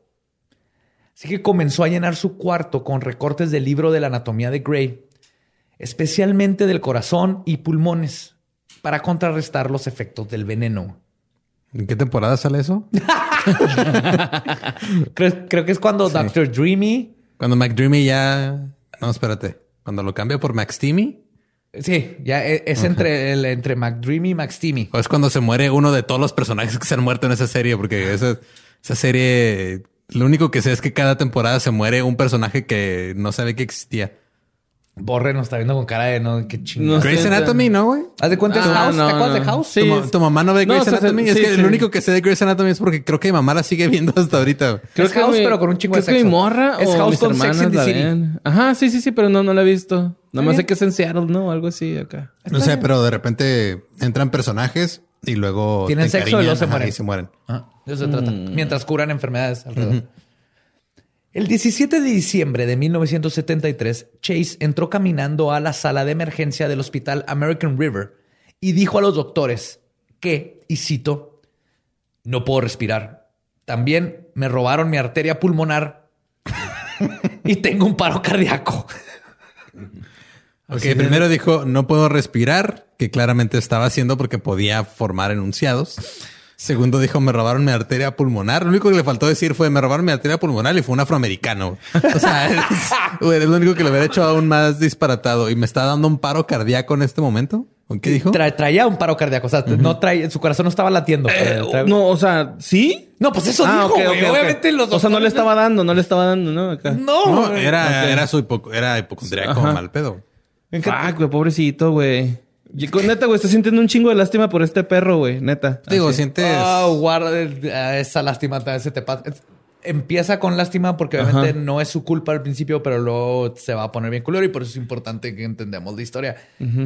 Pero sí está bien cagado cómo te das cuenta que te robaron la arteria pulmonar. o sea, es, muy específico, güey. Ajá, sí, sí, sí. Muy, muy Digo, igual y yo no he revisado si traigo la mía ahorita, güey. Igual me la robaron, no me di cuenta. Y tampoco es como mi Vesícula. Mi vesícula, que tal vez ya me volvió a crecer y como no me he hecho otro sonograma, nunca voy a saber. De repente ya creció como Wolverine. Ajá, como salamandra. El doctor Irwin Lyons lo diagnosticó con, y cito, esquizofrenia paranoide crónica y aguda, con la probabilidad de que sea la consecuencia de la ingesta de drogas psicotomiméticas. ¿Cuáles son las psicotomiméticas? Eh, LSD, hongos, todas ah, las que pueden mimetizar psicosis. Alucinos, alucinógenas, básicamente. es el término médico mamón. Mamonédico. Después de varios días de tratamiento, Chase fue liberado de su tratamiento en el hospital cuando su madre tuvo un altercado con el doctor Lyons sobre su hijo. Así que se le dio un medicamento y regresó a vivir con su mamá. O sea, lo, sacaron del hospital porque llegó su mamá a hacerla de pedo y se empezó a pelear con los doctores y les hizo la vida imposible. Los dijo, o que ya lléveselo, pero haga que se tome estas pastillas. Fuck. Sí. Ah, la mamá, de hecho, el doctor la llamó en su reporte oficial de cuando soltaron a Chase y citó una mujer hostil, altamente agresiva y probablemente también esquizofrénica. La familia de Chase declaró que en esos tiempos los medicamentos ayudaron a Charlie. A Charlie a Richard. Ah, Richard. Pero el pequeño detalle... Sí, pero a Richard no le hicieron ni madre. no. es que la, o sea, la mamá se lo estaba dando al hijo imaginario que veía por su esquizofrenia. De 1.60. El tiempo es una ilusión, es California, son los setentas, llevamos tres, cuatro meses aquí en... Lo mismo, que fue la era, la época por los... Después los baby boomers y todo eso es donde sucedió todo esto. Lo que hemos platicado, o sea, vienen estas familias, este tipo de papás y familias desconectadas que vienen de la guerra, que tienen un chorro de bebés, pero los hombres están dañados por la guerra o se fueron a la guerra y no regresaron y ya habían hijos. Entonces se hizo todo un ambiente propicio a ver que hubieran muchos asesinos en serie en esos tiempos, en los 70s, 80s, que es algo que es muy probable que pase de nuevo, por ejemplo, en México, donde estuvo toda la guerra del narco. Tenemos ahí ya la generación de, hecho, si dicen, que vivieron. En es que este, este, pedo, güey, que estás contando es totalmente genética, ¿no? O sea, desde la jefita, güey. Eh, en el caso de Chase, sí, pero es muy importante eh, aclarar esto. No mató y hizo lo que hizo porque era esquizofrénico. La esquizofrenia lo hizo pensar de tal forma. el modus operandi o este tipo de cosas. Pero el, ser esquizofrénico no te hace matar, si no estaríamos llenos de mucha gente que padece esquizofrenia y no mata absolutamente a nadie, ni le hace daño a nadie. Yo tuve un alumno en la universidad que tenía esquizofrenia y me acuerdo. Y uno que mataba gente y no tenía, ¿no? Yo tuve un compañero de clase que hacía eso, güey, neta. Este, este chavo era. ¿Que matar gente? Sí, güey, acá. Pero a León no quiero hablar de eso, güey. Me da un chingo de culo. La verga. Sí, me da un chingo de culo, güey. claro, güey, no me metas, no me metas en esto, güey. no quiero decir nada, güey. La conversación no pasó, güey. No sepa que nos conocemos. No, no, no, no. Es más, güey. Qué bueno que no sé, porque no estamos tan compas, entonces no debes saber qué está hablando de. Yo me acuerdo una vez que este alumno le enseñó un pedazo de fierro así, dijo, cuando tenían que presentar sus proyectos, dijo, esto es un avión obviamente estaba teniendo un episodio, porque a veces no se tomaba su medicina. Y estaba contando de esto Y el- todo el mundo pues, la hizo de pedo, a a pesar de que sabían. Yo dije, algo sabe este vato. Y sí, a, los, a las tres semanas, casi un mes, que ya se empezó a tomar su medicamento, llegó con su pieza y es así de que, no mames, este vato con ese pedazo de fierro vio la pieza terminada. Es lo que yo vi, ¿no? Es lo que yo... Antes de que estuviera, nomás que dentro de su... En su delirio, en el estado en el que estaba, él no pudo explicarse el... Él lo veía ya terminado y lo presentó como algo terminado. Y todo el mundo lo vio mal. Y yo cuando lo vi dije, algo está viendo. Y sí, eh, luego la terminó y es de, güey, qué cabrón, este vato estaba viendo el, el producto final en Sí, este tenía pedazo de visión fierro ahí. y estaba muy chingón. El punto es que Mientras sí. tanto, Chase estaba viendo su fierro que no servía y Sí. decía, y pues la familia declaró que los medicamentos en este tiempo ayudaron a Chase, fuera del pequeño detalle que ellos no conocían sobre sus conejos. En el 76, Chase ¿tus se, bíceps? Chase se tornó violento. Atacó a su madre en varias ocasiones de nuevo, algo que Beatriz atribuía a que, y cito, el papá le está diciendo que lo haga. Hola, ok. Entonces, no, los dos Se ensañó, delirios, ¿no? Se ensañó ahí algo. No, pues, de- es que la mamá tenía también estas, o sea, eh, estos episodios de esquizofrenia donde creía que, o sea, o sea, el papá era el, el- la fuente de todos los males. Entonces decía, ah, no, es que mi hijo me está atacando Sí, porque, porque su papá, le dijo". dice, Ajá. así como, así como ella misma decía que el esposo la estaba drogando y le estaba atormentando de noche, cosa que Y iba con brujas. Resultó no Eh, lo cierto. que sí es, el- leí unos estudios y no, el porcentaje es muy bajo de, y ha bajado muchísimo que se herede la esquizofrenia. Pero en el, en este caso en específico, creo que es muy obvio que la mamá tenía un, este, un problema, algún delirio, el- esquizofrenia. Nunca se diagnosticó, entonces no puedo decir que tenía, pero algo tenía y Chase lo estaba. Aparte que, aparte Sí. que bueno que no se hereda, porque qué culero ser ese hermano en- en- cuando leen el testamento. Sí, que sí se puede heredar, pero la- el porcentaje no es tan alto, es muy, muy bajo, de hecho. Pero la gota que derramó el vaso, de nuevo, fue De que. sí, el del vaso de sangre. Fue que le lastimó la pata al perro de la familia con una navaja a propósito. Sí, güey. Sí, lo que hizo que su madre lo corriera de la casa. Le consiguió un departamento en la calle Cannon y con la asistencia de su padre consiguió apoyo del gobierno para pagar la renta. Además de que le dieron una bicicleta. Ya no querían batallar con sus pinches multas. Gracias a esto, Chase tenía un poco de dinero de sobra que usaba para comprar conejos de un criador. Y la razón por la que Chase compraba los conejos era para matarlos y comerse sus entrañas. Sí A veces ese- las ponía detalle. en una licuadora y luego se tomaba el smoothie. güey. Ustedes se creen bien chingones porque se toman sus licuados de Su jugo proteína. verde, va, su jugo verde en Sí, Este güey tomaba ¿quién- proteína licuada. Sí, te crees muy chingón. Keto, esto es keto, güey. Le echas las tripas de un conejo. De hecho, ese Ah, conejo se llamaba keto. conejo. El de Trix, ¿no? Para que sepa frutas de verdad. Trix es solo para... ¡Ah! Obvio, Richard Chase. Obvio, o sea, le echas los intestinos, güey. Le echas dos gramos de proteína, tantitos chícharos y dos cucharadas de avena y miel de abeja. Chícharos. Virgen. Boom. Keto diet. Y luego Hashtag. esta naranja no se la echas, la sostienes. No es para endulzar, es para sostener. Luego tocas todas las frutas de tu casa para absorber sus vitaminas y listo, cabrón. No mames, qué perro asco comer Ah, tona- conejo bebible, güey. Esto lo hacía porque ahora Chase creía que su corazón se estaba encogiendo. Y que la tu cara por es que Es que sí, güey. Este güey está bien meco, güey. está muy mal. Hace 10 minutos lo tenías lástima, güey. Pues es que, güey, a los mecos les podemos tener lástima de vez en cuando, la neta. o sea. Sí, güey, se mama, del güey. Sí, se mama, güey. O sea, Pues ahora se le está encogiendo el corazón y él pensaba que la sangre fresca le ayudaría a que creciera. Este trastorno se le conoce como el síndrome de Cotard, en el cual las personas que sufren del mismo sienten una de tres cosas generalmente o pueden tener todas. Una que está muerto, o sea, dicen, estoy muerto, güey. Sí, que es lo que tenía el güey de este Mayhem, ¿no? Sí, De- Dead. Ajá, Dead. Ajá. de- tenía síndrome de Cotard. Otra es que le faltan órganos, que Chase lo dijo que le había faltaba su le faltaba la, la arteria pulmonar. arteria pulmonar, o que se están pudriendo por dentro. Mm. Entonces, que esta es una, una psicosis o un síndrome que se asocia con pensar que te estás, estás valiendo verga a tu cuerpo, a pesar de que conscientemente estás a toda madre, ¿no? Puedes ver en el espejo, pero dices, estoy muerto. Otro trastorno, perdón, que está asociado con este hobby de Chase es el síndrome de Renfield.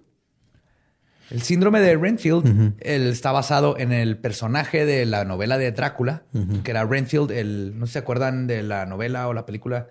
Drácula agarra a un sirviente que es Renfield, que le ah, ayuda en todo y lo termina en la cárcel. Y se está comiendo insectos y tomando sangre porque cree que eso le va a dar este, nutrición y lo va, le va a dar poderes. Entonces, ese Digo, hay gente que o sea, se toma su orina en la mañana, güey. o, que comprar Barlife. O sea.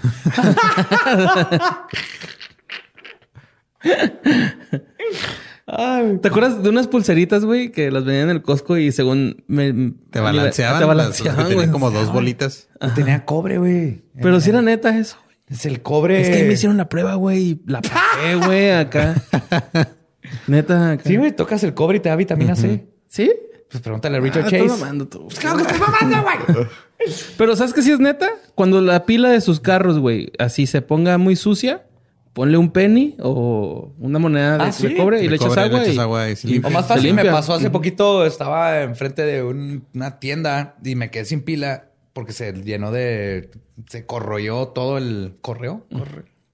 Corrió. Se llenó de corrosión. Se, llenó de sarro. se sarreó. Fui y compré una Coca-Cola.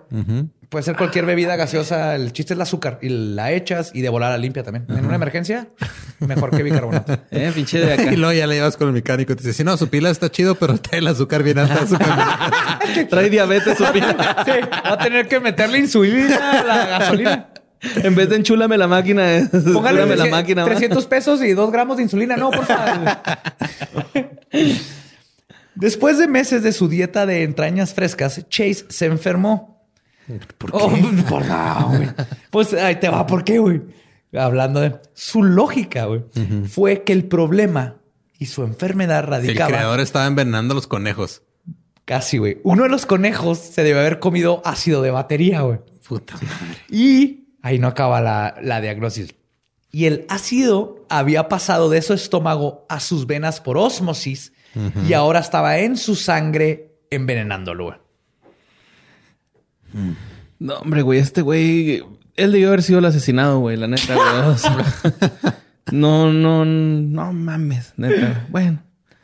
El doctor Chase llegó a la conclusión de que si su sangre estaba contaminada, lo que necesitaba era inyectarse con sangre no contaminada. Así. Qué pinche perilla, a ver luego qué hizo ese güey. ¿Qué crees, güey? Comenzó a inyectarse sangre de conejo directo a sus venas para sustituir la propia, güey. No, Digo, este conejo no se comió ácido. Eso de ácido de batería se lo inventó, güey. Nada, es su lógica. Digo, ah, este güey no se comió y ahora empezó a inyectarse sangre, güey. Ok que si lo ves, eh, tiene lógica en el sentido Mira, no médica, no estoy siendo médico. No, pero, también este, o sea, había una práctica médica en los 1800 que era desangrarte. La sangría. De hecho, por eso sabes que en los barberos el, poste con azul y rojo, el azul es de barbero y el rojo es porque la, cuando te hacían las, las sangrías que te sacaban la, sangre. Con las sanguijuelas, ¿no? no, no, te, cortaban, y te, te, desangraban un ratito. Ajá. Y luego las toallas llenas de sangre en lo que las lavaban, pero quedaban con el tinte rojo, las enrollaban en los postes afuera para decir, aquí hacemos sangrías. Ah. Entonces de ahí vienen los postes. Yo tenía otra teoría de ese pedo. Según era porque había mucha gente en alfabeta y era el símbolo de. Ajá, neta, güey, yo sabía eso. No es pedo. Es para los que no saben leer, que dice barbero. Ajá, ajá. Se supone que era así, güey. Es que antes era el, el, barbero, era el doctor, el, dentista, y el que le cortaba los bigotes a tu gato, güey. Mm. Pues para el 25 de abril de este mismo año, su diagnóstico y cura probaron no ser las correctas. Y un día que su padre visitó a Chase, lo encontró al borde de la muerte. Cuando Chase fue ingresado al hospital porque no se podía mover y estaba ahora sí muy grave, ya en el hospital los doctores determinaron que sufría de envenenamiento de sangre. Y después de escuchar... Uy, fuck, eso es lo peor que le puede pasar a un hipocondriaco, güey. Porque lo que pasa muchas veces en la hipocondria es de que estás como, estás tan obsesionado creyendo que estás enfermo que cuando te llegan a decir que sí tienes una enfermedad, aunque no sea la que tú crees que tienes, eso comprueba en tu cabeza que has estado en lo correcto todo el tiempo. Y ahora cuando él mismo se provocó el envenenamiento en la sangre por ponerse sangre de conejo, le están diagnosticando lo que él creyó que tenía. tienes la razón, güey. Están justificando todos estos miedos, ¿no? Que tenía. No mames, güey, Eso sí, eh, que eso ha de haber sido las cosas que lo mandó a la mierda. De hecho, aquí, empieza, aquí empieza el espiral en decadencia bien cabrón. Después de escuchar sus teorías, lo de que los doctores escucharon las teorías sobre su corazón, los smoothies y sus autodiagnósticos. los smoothies. los médicos y al fin su padre, güey, decidieron que necesitaba ayuda psicológica, güey. Ah, bravo, pendejo. no, hombre, güey. Pinche descubrimiento chingón a los 32 años de este güey, ¿no? O papá, me metí el pene al culo porque por ahí se me está escapando el alma y por eso no puedo escribir mi maestría. Y le corté el dedo al vecino porque necesito 11 dedos para poder picar el pinche shift. Porque Eso sonó declaración, cabrón. Me está dando túnel. Ahí el papá. Ah, no, sí está loco mi hijo, ¿verdad? Sí está loco. No, está loquito. Ah, cabrón, hay que meterlo. Pinche loquero, cabrón. Mi hijo está loco porque se hizo un candado porque se tiró un pedo y creo que está desinflando. sí, güey, hasta aquí ya el papá, pinche vato. Pues el doctor Michael Bailey lo diagnosticó con esquizofrenia paranoide y decidió internarlo el 19 de mayo. Chase comenzó a recibir tratamiento médico y atención psicológica, lo cual estaba funcionando para ayudar a su psicosis y paranoia. Fuera del hecho de que en las notas de su expediente del 20 de junio de 1976 mencionan que, y cito, se sospecha que el paciente está mutilando y matando animales. Encontramos dos pájaros muertos afuera de su recámara. Su cabeza había sido arrancada. La encargada de intendencia vio a Chase haciendo algo afuera de su cuarto, pero no pudo ver qué era. Cuando entró de nuevo, vio que estaba cubierto de sangre. Cuando le preguntaron qué pasó, dijo que se cortó rasurándose, güey. Güey, ¿Cómo chingados cazas dos pájaros, güey? ¿Cómo los atrapas, güey? De un tiro, güey. No, pero los atrapó, güey. O sea, los arrancó la cabeza, güey. está cabrón. Yo digo que está cabrón. Yo digo que esto es algo que aprendió de la bruja del bosque de su casa, güey. Le enseñó las técnicas de Cenicienta, güey. Güey, nosotros una vez le dimos de fumar a, a un de mota, le dimos de fumar mota a una paloma, güey, y no fue nada fácil, güey, neta. O sea, fue lo más difícil que hemos hecho en nuestra vida, güey. Sobre todo porque la paloma seguía tosiendo, ¿no? no. No, güey, o sea, tardamos un chingo en atraparla, güey, para empezar. Corre, ¿por qué tienes la necesidad? ¿De dónde salió la necesidad de explicarnos qué es lo más difícil que puedes hacer en la vida? Porque obviamente es lo más difícil. Sí, güey. sí, güey. Güey, está cabrón, güey. O sea, ese güey los atrapó en el hospital, güey, donde las ventanas están cerradas, güey. ¿Cómo, güey? ¿Cómo? O sea, neta, güey. Y estuvo chida, güey. O sea, simplemente estuvo padre. Sí les pega. Güey, te, te, te, me un premio Nobel. Tiene que haber una investigación. Vuelan chueco, güey. Las avientas y se van de lado, güey. Se van de lado, güey. Y quiero anunciar que esto fue en un campo abierto y todavía la muy pendeja fue y se estrelló una pared, güey. La agarramos otra vez, le dimos más, porque a lo mejor está más. Y voló chido, güey, pero voleaba, volaba así como, o sea, moviéndose acá curioso. no sé por qué no estás haciendo un pinche doctorado de esto, güey. La paloma voló en un paralelogramo hacia el este a 96 grados, pero necesitaba un segundo toque para porque ninguna el vuelo. Porque ninguna persona que se ha ganado un premio Nobel ha pensado primero, ¿qué pasará si le doy mota a una paloma, güey? Están pendejos, güey. Están perdiendo el tiempo con física cuántica y paz en el mundo y esas cosas, güey. Lo gritamos es gente como borre. Curiosa, güey. Este güey era curioso de más, güey. Este güey. O sea, este güey llevaba al límite las cosas, güey, ¿sabes? Hay una línea, güey. Que no se cruza. Que no se cruza y este güey la cruzaba y, lo más cabrón es que atrapó dos pájaros en un hospital, güey. Eso sí está muy cabrón. Eso está cabrón, güey. Y espérate, güey. Porque, y cito, en otra ocasión encontraron un pájaro muerto en el bote de basura de su cuarto. Y una vez lo encontraron dentro de un matorral con sangre y plumas embarradas en su cara y todo a su alrededor, güey. Te vas caminando, Chase, y sale la cara llena de sangre con plumas. ¿Qué hiciste, Chase? Nada, le quería dar, le quería mota a una paloma. Pero no funcionó porque se me está haciendo polvo la verga y pues me la tuve que comer. Ay, no, güey, Chase está mal, güey, neta, güey. Sí, güey. Pues todo esto le ganó el apodo de Drácula. Entonces en el hospital le decían el Drácula. Aparte se la pasaba hablando de matar animales y tomar sangre y matar animales y tomar sangre, güey. Pero a pesar de estos detalles, según los psiquiatras, estaba mostrando señales de recuperación, especialmente porque lo vieron, y cito, jugar básquet. Sí, ah, ya puede jugar básquetbol. Ese vato ya se está curando bien cabrón, güey. Oye, pero No que no es el mismo cabrón que se comió a una paloma en un arbusto. ¡Güey! Está jugando tres básquet. puntos, tres Güey. puntos. Oye, cabrón, pero Dennis Rodman, Es güey. el nuevo Es de Bird. Kim Jong-un, güey. Está jugando básquet, güey. Sí, güey. Y esto causó que el 29 de septiembre de 1976, Richard Chase, el chupasangre, fuera liberado de la custodia de la institución psiquiátrica con un pronóstico de, y cito, favorable, continuará con sus medicamentos, diagnosis, esquizofrenia paranoide, potencial de recuperación, cautelosamente optimista.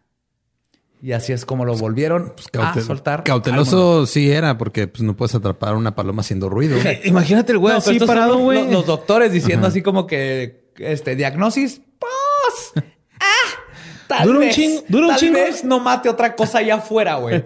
Dura un chingo parado al lado de los árboles así sin moverse. Hasta que llegan aves, ¿no? El, Sí. los caza, güey. güey. Y el doctor así, el, el doctor, potencial de recuperación, cautelosamente optimista. Pero después de 25 años de estudiar medicina y tener mi posgrado, ¿cómo chingados atrapa a los pájaros? Pero otra- le dio de fumar a una paloma y estuvo bien cabrón, pero este cabrón ya, ya comió Mira. tres. Este Borre logró darle mota a una paloma. Chase Que no es nada mataba, fácil, güey. No es nada fácil, Y. Tesla atrapaba cuervos, güey. O sea, hay, hay tres tipos de genialidad ahí diferentes. Sí, yo soy, yo soy Tesla, yo quiero un cuervo toda mi vida. güey. Y en este caso, con este tipo de pacientes, y es algo que los médicos y psiquiatras no admiten regularmente, no es una decisión calculada. Es más como una tirada de dados educada. Porque la verdad no, no sabes cómo va a reaccionar la mente humana. güey. Es algo Sí, casi no- imposible no, de ajá, predecir. güey. ajá, no es este, no necesariamente va a, a recibir el tratamiento de la misma No, forma. y, y la verdad, un médico, o un médico responsable, un psiquiatra responsable, lo que quiere es que esta persona pueda regresar a la sociedad. Y no quieres tenerlo encerrado. Entonces, pero a final de cuentas, lo único que puede hacer es eso, es se me hace que sí, se me hace que ya está listo. Y hace y cruza los dedos. Pues la mente, la mente humana, y más en casos de trastornos psicológicos, es impredecible. Pero los expertos intentan hacer lo mejor que pueden. Hacen un diagnóstico, asesoran los riesgos y, como les decía, cruzan los dedos esperando lo mejor. En el caso de Chase, que se tomaba la sangre de las palomas para reponer la propia que se estaba haciendo polvo, todo indica que a los profesionales literalmente les valió verga, güey. Porque creo que en este caso sí no más es esa mamada, güey. Porque para empezar, la sangre ni se hace polvo, güey. Si la Sí. dejas afuera. Ah, en- o afuera sí, sí. La, la Yo llené una copa de vino de sangre. ¿De polvo? No, de la, me salía sangre de la nariz. Antes me salía. Ah, espérate, güey. Tenía hemorragias Ah, nasales horribles. De hecho, estuve a punto de que me cauterizaran todo y luego se me curó. No sé cómo. No mames. Pues es que me despertaba en la noche y me salía sangre de la nariz. Imagínate, También a mí me pasaba, me pasaba eso como hasta los 7, 8 años. Pero no me pasaba, o sea, no era tanto, pero sí me- de vez en cuando nomás estaba ahí con sangrando. Sí, la nariz. igual, como- A mí desde los- que me empecé a testarear la nariz, güey. Desde ahí. Y como hasta los Desde 20, que empezaste a, a- a- a oler este acero, como aluminio. Sea, claro, rápido. Entonces esa noche tenía un chorro de sueño y tenía una copa de mi graduación del creo que fue de secundaria, de unas copas así con nuestro nombre. Y la puse abajo de la cama y me dormí que, que las gotas estuvieron, que estuvieran cayendo en la, en la copa y me quedé dormido. Y cuando desperté había más de media, como tres cuartos No de mames, copa de yo- sangre, güey. Sí, de la Y nariz. bien mareado, ¿no? Y pues ahí la dejé porque aparte está fucking metal. Y ahí ya estaba de que yeah. Y se seca y luego se hace polvo. Oye, como tengo un primo que era... No, o sea, se, se separa en lo en, este, hemoglobina y ajá, está bien. Tengo un primo, güey, que era así darks como tú, pero así darketote, güey. Y luego un día vi que le dio a su novia una carta escrita con sangre, vamos, y le digo, no mames, güey, pichato romántico. Y luego aparte acá en romántico darks, y luego el güey, no, es que me salió sangre de la nariz, güey, y la aproveché, ¿no? Sangre, Pero- sangre. ¿eh? Sangre, sangre, sí. Pero me, me gustó mucho eso de... Sí, está romántico. Dijo nadie nunca. Después de dejar el hospital psiquiátrico de Beverly Manor, y quedando a cargo de sus padres, ambos decidieron que lo mejor para él era que tuviera su propio departamento. güey.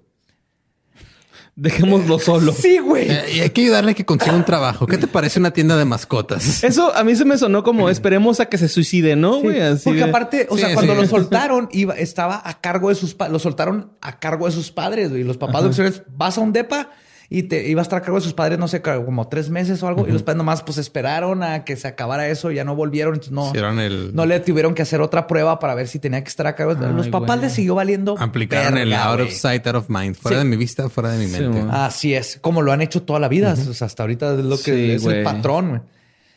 Pues ocupó el departamento en este tiempo número 12 del 2934 de la avenida Watts.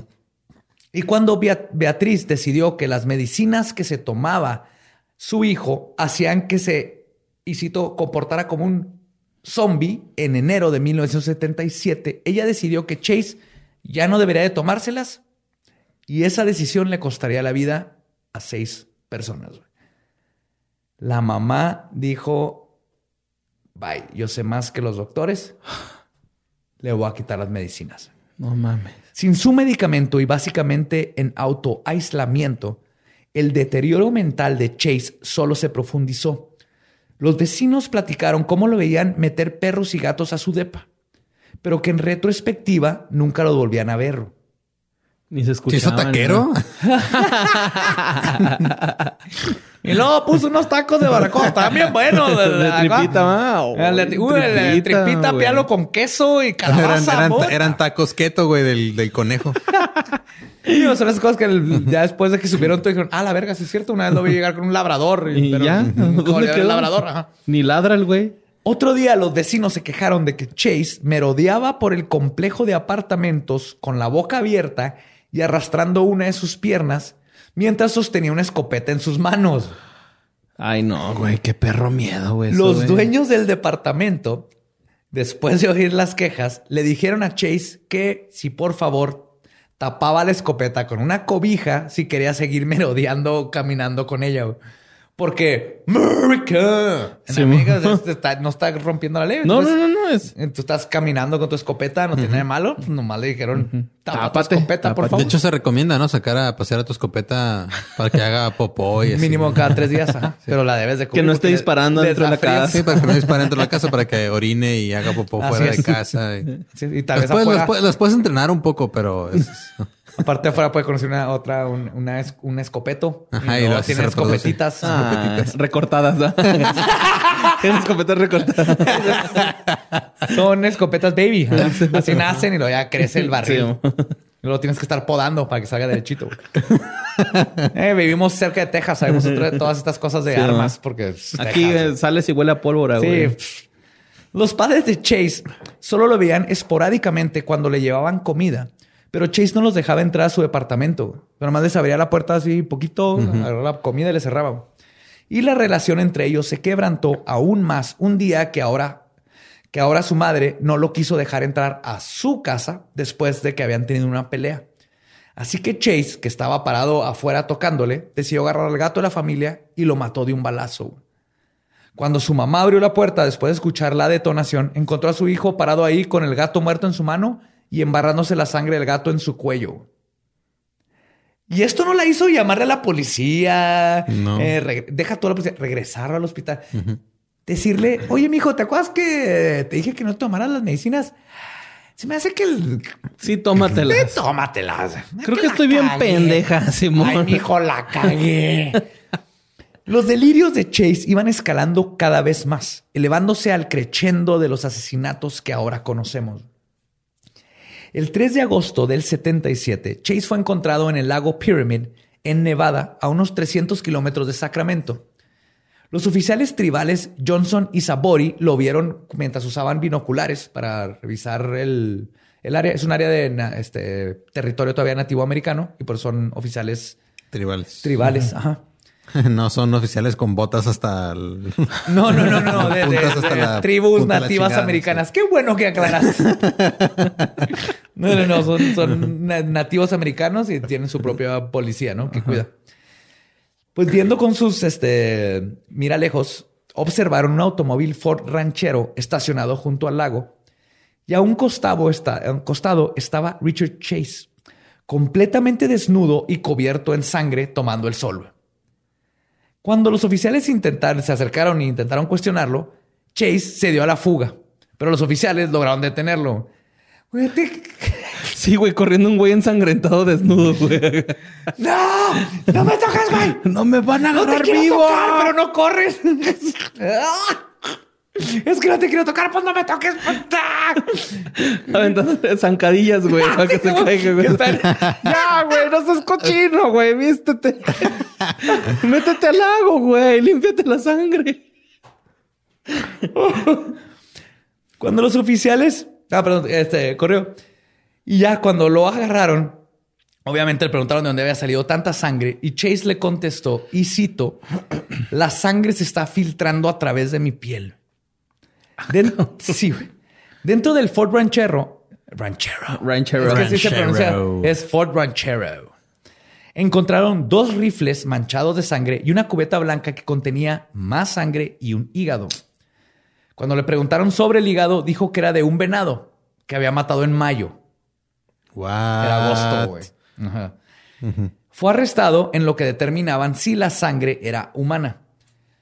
Los resultados del laboratorio determinaron que se trataba de sangre y un hígado de vaca. Y Richard fue liberado de nuevo. Porque legalmente el- ¿Casó? Es que no ¿Qué le estaba, o sea, No- fuera de no, no, leyes contra la moral por estar encuerado. no, no hizo nada ilegal. Nada ilegal. Más que huir de la policía y estar desnudo. Ajá. Y ya. Pero es un parque, en el parque puedes correr desnudo. Ajá. Después se sabría que ese día el parque aquí. Después se sabría que ese día había llevado un perro con él al lago y el perro nunca fue encontrado. Su necesidad de matar y consumir sangre había progresado a otro nivel. Ya no solo fungía como una cura para su síndrome de Cotard, sino que empezaría a hacer una conexión entre la sangre y su sexualidad, desarrollando en su totalidad el desorden conocido como hematofilia o amor a la sangre, O se me para con la sangre. Exactamente. Así como ah, cualquier la- las filias. ¿Te acuerdas de esta película de Hostal? Sí. De Ellie Root, no, me parece que es de Ellie Root. Roth, ajá. Este que cort- eh, me acuerdo de una escena donde está una ruca, güey, y una bañera y está un güey colgado y lo empieza a cortar y cada vez que le queda sangre se excitaba. Eso es. Algo así, Eso acá, es ¿no? hematofilia. Se bañaba con la sangre y Sí. se excitaba a la vez. Te ¿no? excita ver, Ajá. tomar, observar sangre. Y todos estos trastornos guiarían a Chase a definir su modus operandi. El 2 de diciembre de 1977, Richard Chase entró a una tienda de conveniencia donde compró una pistola estilo Luger calibre 22. Eso sí es conveniente. Eh, Güey, le, le comprar gusta- una le gustaba mucho el Era- calibre 22, ¿no? Desde Ajá. niño agarra. Desde niño. Ajá. Era un Big 8. ¿Te acuerdas Ah, de un Big Big 8? Era un Big Eight. 8. Ajá. Cuando le preguntaron, bueno, te dan una hoja donde tienes que, y, y le preguntaron, y cito, si sufría de trastornos mentales, había estado en un hospital psiquiátrico o alguna vez había sido adjudicado a una corte de la ley por un desorden mental, Chase simplemente declaró que no. Pagó 69 dólares y luego solo tuvo que esperar dos semanas porque la ley lo, ¿Lo marcaba dice? para que le dieran su pistola. Así de peladas. Este cabrón, con todos esos arrestos y eh, estadías en un hospital psiquiátrico, consiguió una pistola. No Nomás tuvo que poner. ¿Estás de la verga? No. Chido, ahí te va tu pistola. Sí. ¿La, vas a usar. ¿La vas a usar en una prepa? No. No. es que ese es el problema, güey. Sí, güey. Perdón. Pues, ¿Cómo sabemos? Un asesino en potencia por lo general carece de un catalizador para cruzar la línea. Y parece ser que el catalizador de Chase sucedió en diciembre de 1978, cuando no fue invitado a la cena de Navidad de la familia, güey.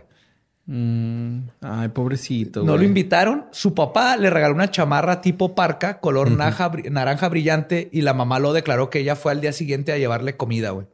Pero no lo invitaron a la casa con la abuela y la hermana y todos, güey. O sea, No, güey. Pues es que también la familia era bien ojete, güey. Sí, güey, exacto. O sea, ¿estás de acuerdo que no sé qué pasa después, pero si lo hubieran invitado se hubiera Ya quiere que acabe la historia, güey, ¿no? O sea, quién sabe. O sea, de todas maneras tenía problemas mentales, pero sí, después de que no lo invitaron, es donde Ay, detonaron pobrecito, lo de lo más culero que él que ha hecho un asesino. güey, neta historia, que la gente que trabaja en Navidad, güey, al Chile, pobrecitos, güey. Yo también digo, somos nosotros como culeros porque queremos en la mañana poder ir a comprar cosas. Es el 23, compra lo que necesites por los próximos dos días. Eh. Espero que la cuarentena nos enseñe eso. Si podemos comprar cosas por una semana o dos en Navidad, que cierren todo Sí, güey. y deja a todo mundo descansar el 24, 25. güey. Sí, Vamos, sí. a, vamos a mover eso. Yo trabajaba en Navidad y está en feo, güey. Yo también hasta güey. me tocó trabajar cuando uno de mis primeros trabajos fui cajero de una tienda de esas que te venden cosas al mayoreo. Y la gente que va a comprar cosas al mayoreo o para su cena de Navidad, por lo regular son de la gente, este, digamos, menos amable que, que he tratado en mi vida. Claro. Sí, yo también tuve que hablar eh, cuando trabajé en Navidad me hacía mi jefe de es que mis papás están solos, déjenme ir a pasar Navidad con ellos y ya, como que se tentó el corazón y me fui, pero me tuve que regresar, güey. O sea, Pero fuiste. Acá él fue al revés. Sus papás le dijeron a Chase, no, güey, no Vete la vengas, verga". vete a la verga, güey. Y Chase así, pero te les traje conejo. pero traigo sangre para todos. Hago un smoothie con proteína y unas naranjas para que las toquen. El día después de Navidad, Chase compró más balas para su nueva arma y el 29 de diciembre. Kinkis, güey, kinkis, kinkis. Le, le daba naranjas a todos en su botita con cacahuates y galletas de animalitos, güey. Sí, güey, sí, güey. Eh, no se las coman, nomás las tocan, ¿eh? Sí, güey. Si les duran más. Perdón, perdón por ese mal chiste, güey. No, estuvo bien. Bueno. Estuvo chido. El día después, el 29 de diciembre, Chase compró balas, este, más balas para su nueva arma. Y mientras manejaba a unas cuadras de su departamento, vio a Ambrose Griffin, de 51 años, quien estaba sacando la última bolsa del mandado de su cajuela. Sin pensarlo dos veces, Chase accionó su arma en dos ocasiones. La primera bala le dio, no dio en su objetivo, pero la segunda dio directo en el pecho de Ambrose y su esposa solo pudo ver cómo cayó al piso y murió a los pocos minutos. Y por eso yo siempre aplico la de que agarro todas las putas bolsas y es one trip. Ajá. Ah, Es no. un viaje, no es, un no- viaje. ajá, o sea, ajá. mujeres, no es porque queramos probar un punto, es porque estamos preocupados por nuestra y Creo su que es de todos. Gabe hace exactamente lo mismo. güey. Apenas va a salir a ayudarle. Ya trae 14 bolsas y así que queda. Cierra la, Los deditos bien rojos, va, güey. Así cierra de... la puerta. es lo único que me dice. güey. Bien, Gabe. Y como con la mayoría de los asesinos en serie, una vez que cruzan esa línea de la que hablaba, su necesidad de volverlo a hacer crece exponencialmente. En el caso de Chase, un ataque a distancia tan impersonal no debió haber llenado sus expectativas y necesidades.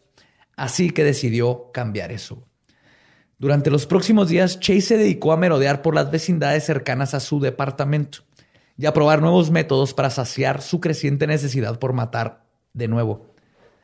Algo que se sabría después, cuando el perfilador que lo entrevistó le preguntó cómo escogía a sus víctimas, es que Chase solo entraba a casa de personas que sus puertas no estuvieran cerradas con seguro. Es justo lo que tú nos decías. Para él, si una puerta tenía seguro, era una señal de que no era bienvenido. Y si la puerta no tenía seguro, era una invitación para comentar sus fechorías.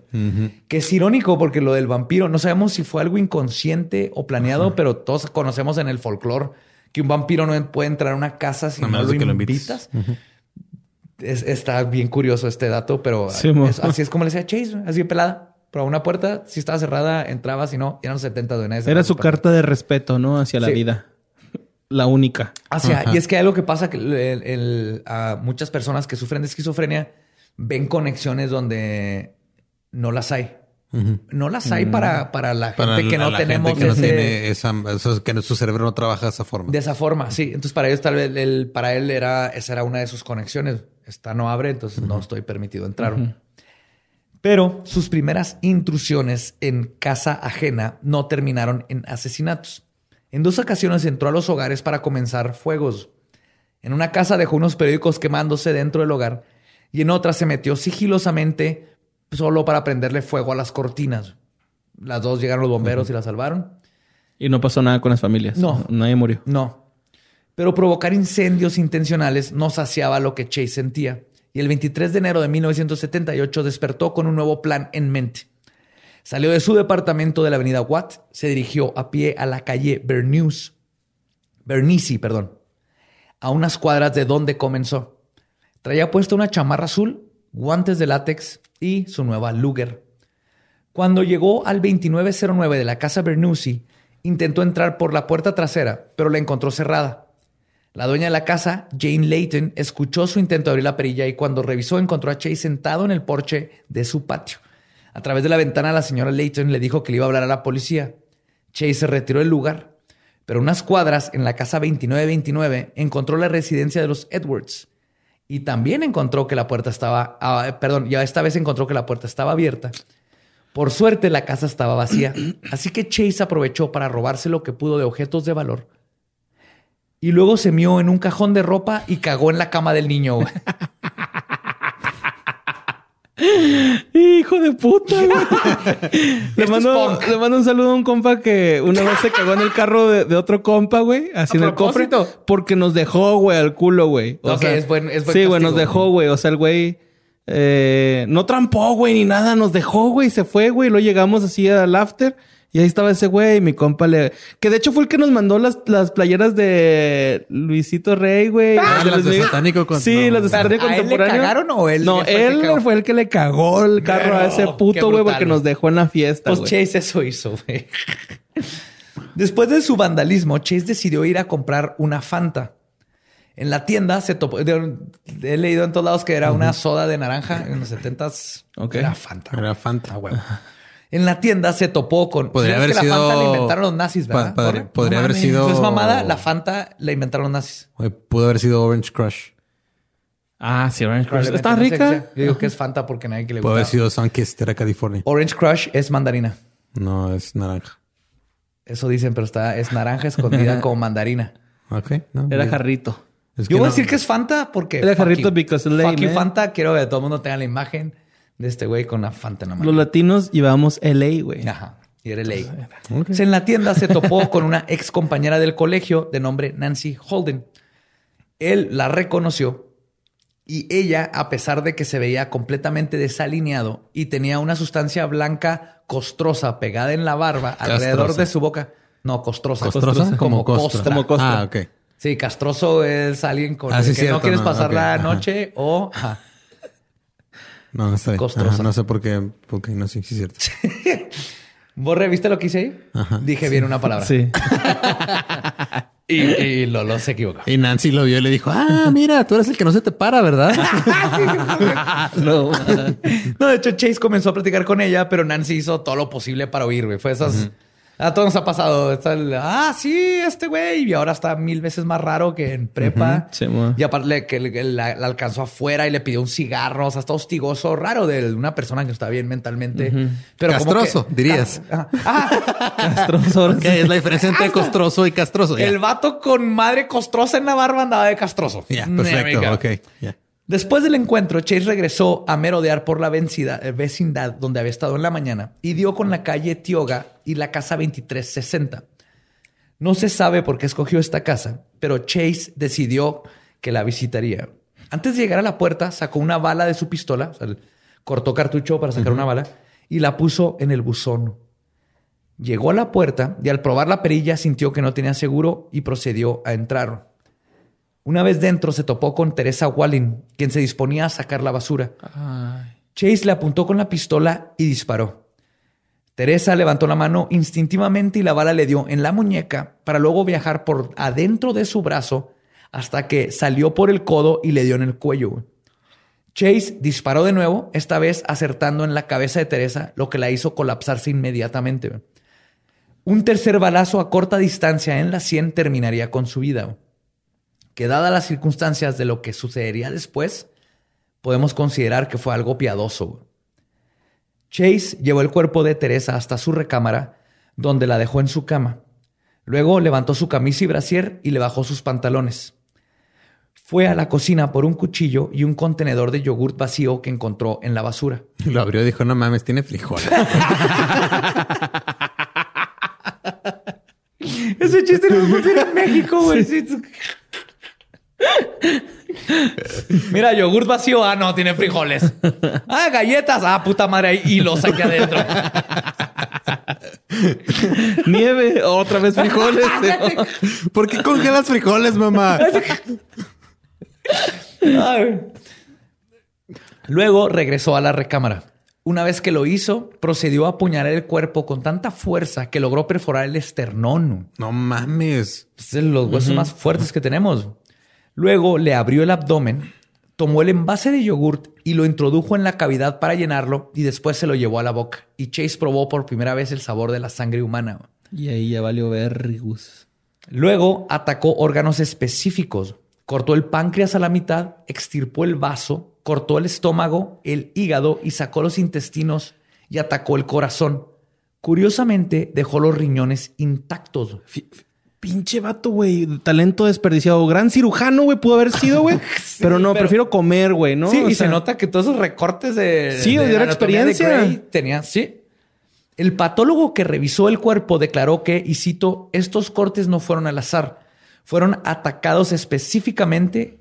Luego volvió a llenar, eh, perdón, fueron atacados específicamente, o sea, los órganos. Después de esto volvió a llenar el bote de yogurt, pero esta vez se fue al baño con él para embarrarse la cara con sangre y las manos como si hubiera estado usando jabón.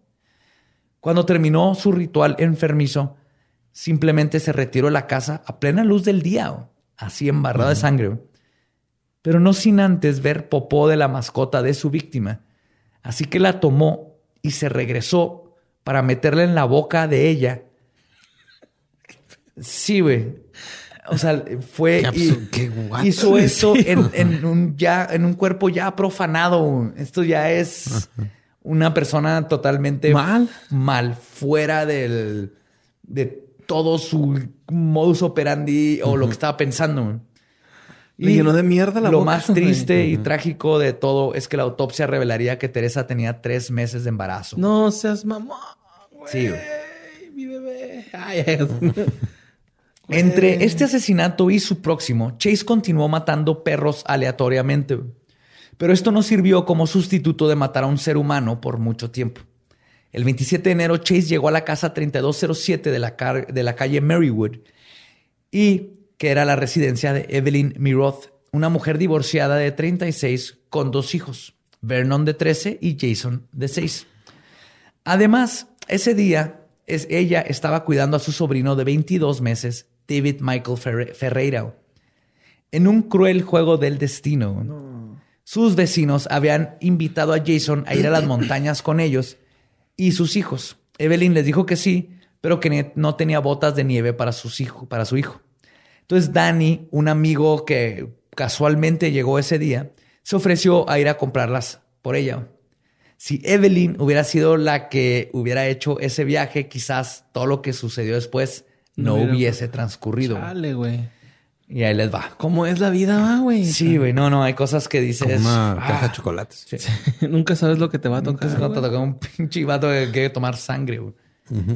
Chase, ahora aportando su parca naranja que le había regalado su papá, logró el ingreso a la casa por una puerta sin seguro en la parte trasera.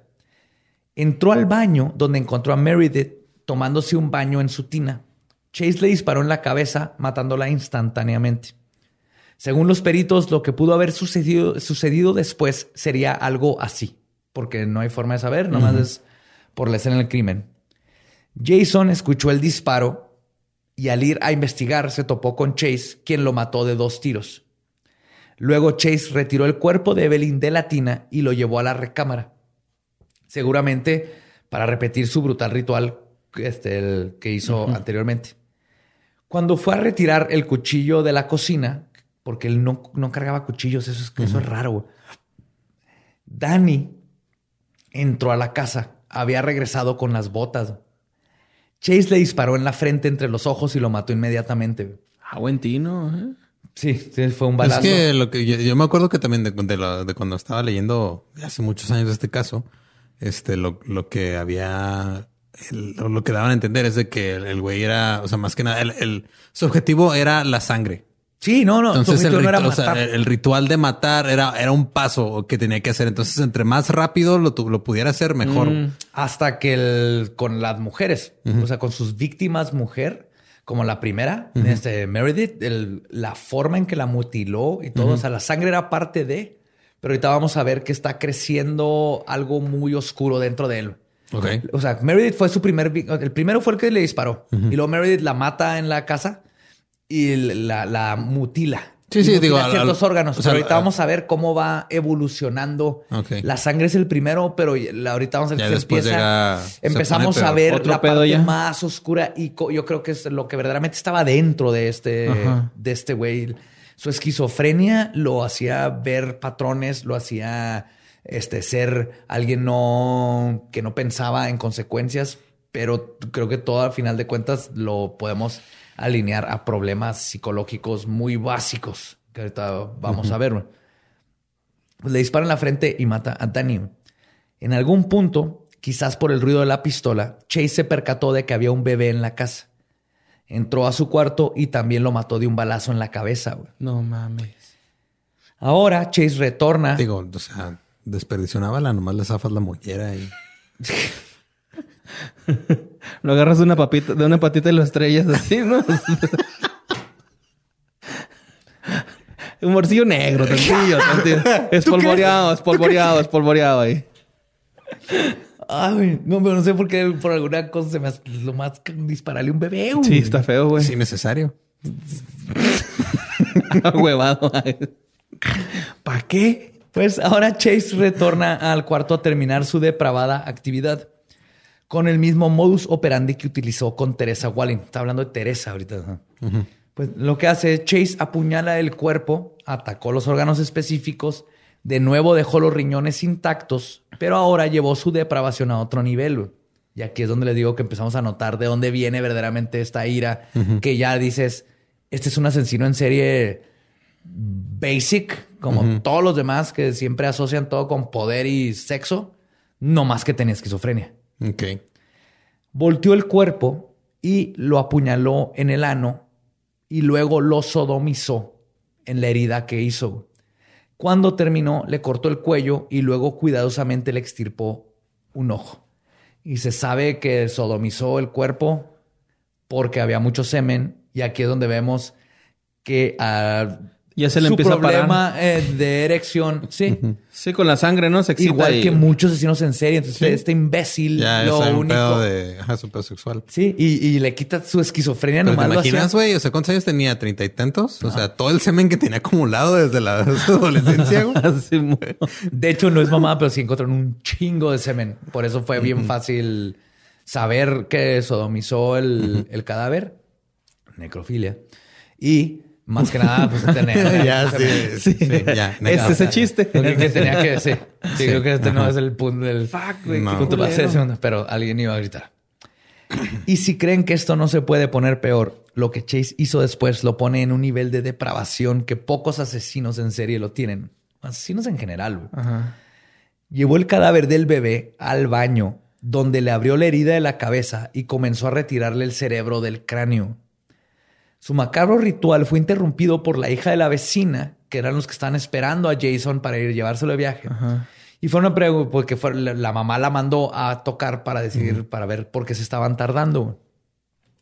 Por alguna razón, Chase decidió que ya había cometido suficientes atrocidades ese día y no abrió la puerta, güey. Porque puta madre, después de lo que hizo, Sí, no. me imagino que era bien fácil abrir la puerta y meter a una niña y matar a otra También persona. comerse güey. otro cerebro. Bueno, Lo no único- se comió el cerebro del niño, ¿no? El bebé. Se, lo Se lo sacó, sacó y los tiró en la bañera, güey. Ah, ¿Nada más? Sí. No les dio uso. Eh, No. Hasta donde sabemos, le habían pedazo de cerebro. Tomó las llaves. Lo que hizo es que tomó las llaves, las llaves del auto de Danny y huyó de la escena del crimen, ¿no? llevándose consigo una cubeta llena de sangre y el cuerpo del bebé. No mames. De hecho, está en cabrón. En, las, en la escena del crimen están las fotos. Supieron algo estaba muy raro porque imagínate llegar como detective y ver esta escena, este cuerpo descuartizado y lo hay un círculo perfecto donde obviamente alguien puso una cubeta, la llenó de sangre, entonces está toda la sangre de alrededor, como cuando hagas una taza de café. Imagínate como detective y policía ver eso y dices, ¿qué chingados pasó aquí? O sea, aparte de lo que le hicieron al cuerpo, ¿Por qué chingados porque al parecer esto? el vato se llegó sangre, güey. Y al baby. El- sí, y el baby.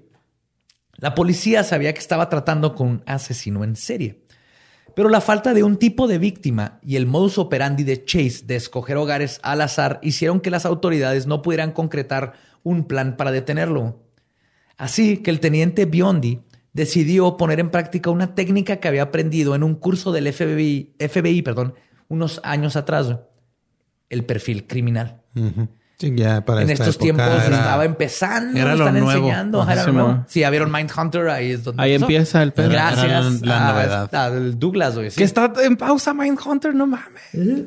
hasta pausa por coronavirus y otras cosas. No, y desde Pero antes, desde este, antes. Desde Fincher antes, ¿no? descansó, te, te quería un break, Fincher, el director. Sí, director de Zodiac, si no han visto Zodiac, yes. Entonces dijo, güey, no mames, tomé este curso, no les queda de otra, voy a hacer un perfil criminal. güey. Biondi perfiló al asesino de la siguiente manera. Dijo que era como era un tipo, un asesino de tipo desorganizado, de raza caucásica. También infirió que a pesar de que el asesino usaba guantes, la brutalidad y evidencia dejada en la escena del crimen apuntaban a que muy probablemente el criminal estaba desconectado de la realidad, lo que significaba que era posible que sufriera de esquizofrenia y que también era probable que haya pasado tiempo en una institución psiquiátrica. De hecho, el perfil que hizo este Biondi todavía se sigue usando como el ejemplo perfecto de, güey, si lo usas bien, Ahí él- eh, puedes mira, llegar güey. a dar con. Sí, le, le- le dio a todo. Muy cabrón este Biondi, güey. Y está bien chingón porque gracias a esto lo agarraron. güey. Sí, no man. fue porque no había forma. Es que ah, en- con Bundy dices, eh, la las mujeres de pelo café, las mujeres empezaron a cortar el pelo cuando estaba Bundy. Pero sabes más o menos qué víctima y cuidas, este, si son prostitutas, vas y buscas lugares de prostitutas, ¿no? Si, si atacan niños, cuidas. Aquí no sabían porque Chase era lazarro. Entonces, después de dar todo este perfil, la policía comenzó a buscar en sus récords sobre reportes de hombres con estas características y entrevistaron a personas. Varias de las cuales recordaron al extraño hombre de la parca naranja que merodeaba por los alrededores. Hubieron muchos incidentes donde el güey iba y pedía revistas o periódicos.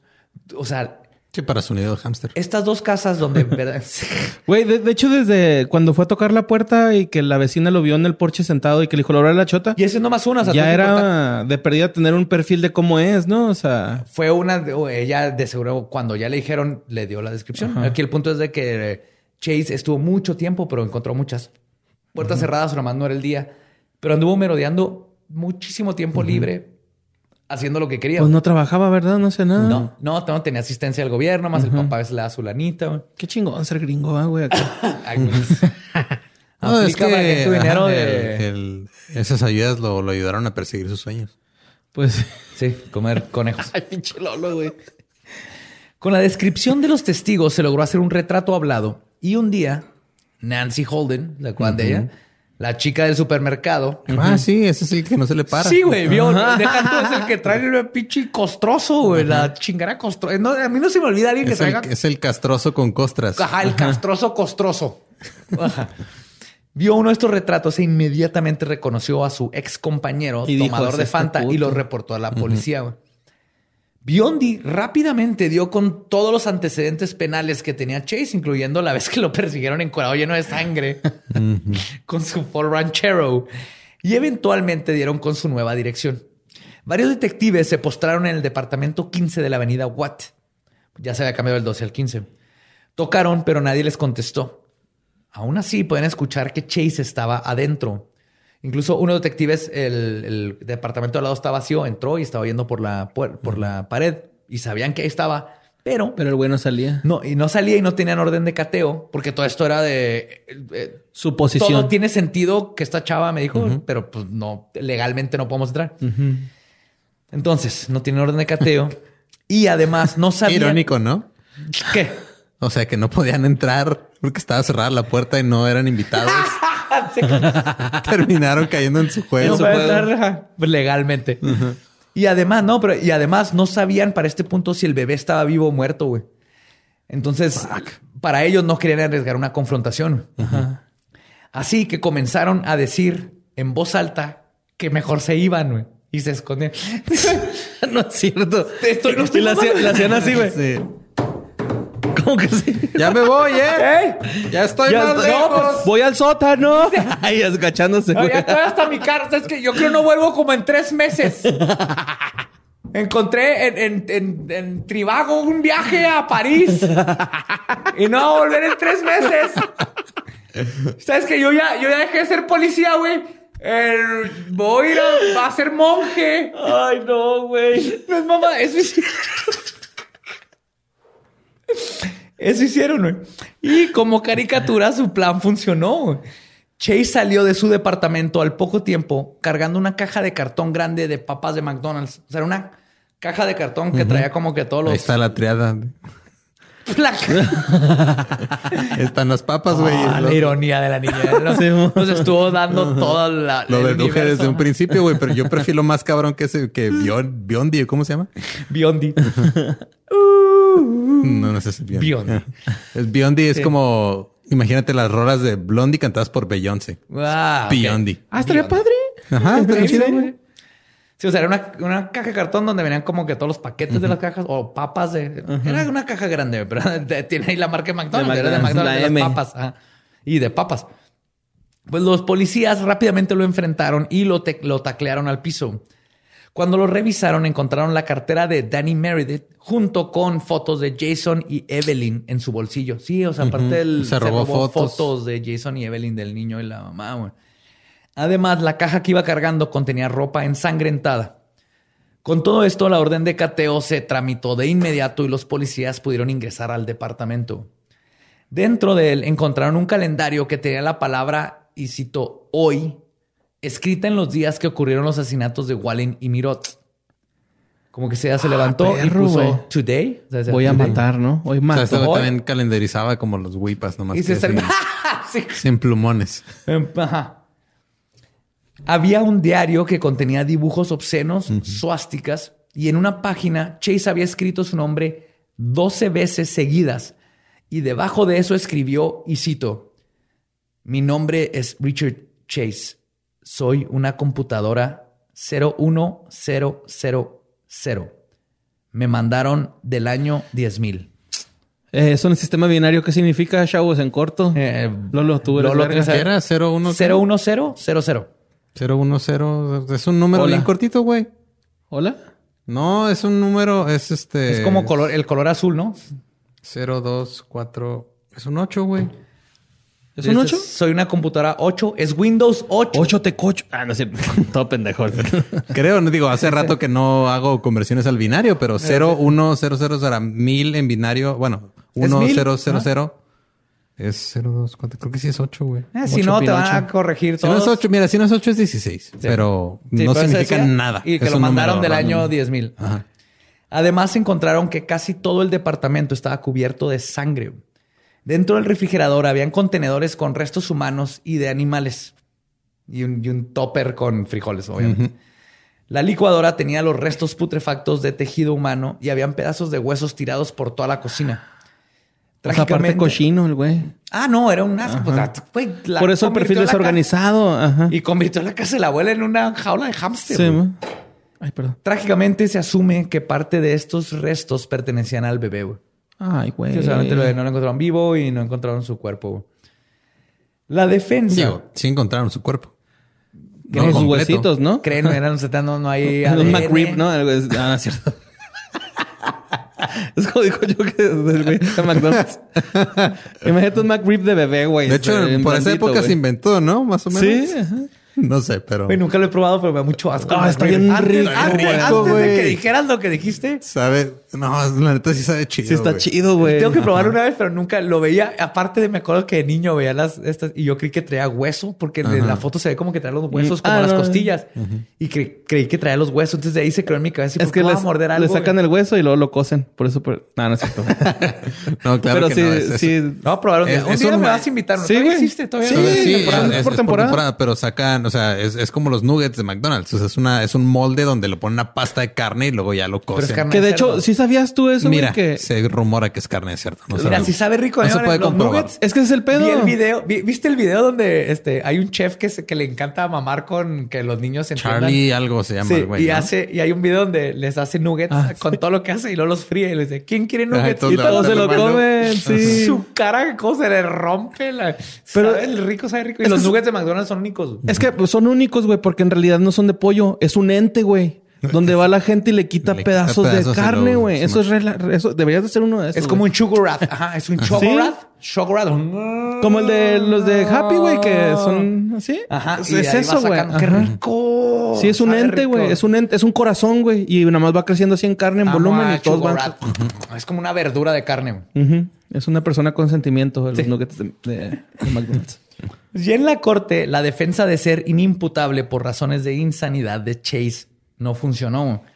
Y fue encontrado culpable en tan solo cinco horas de deliberación.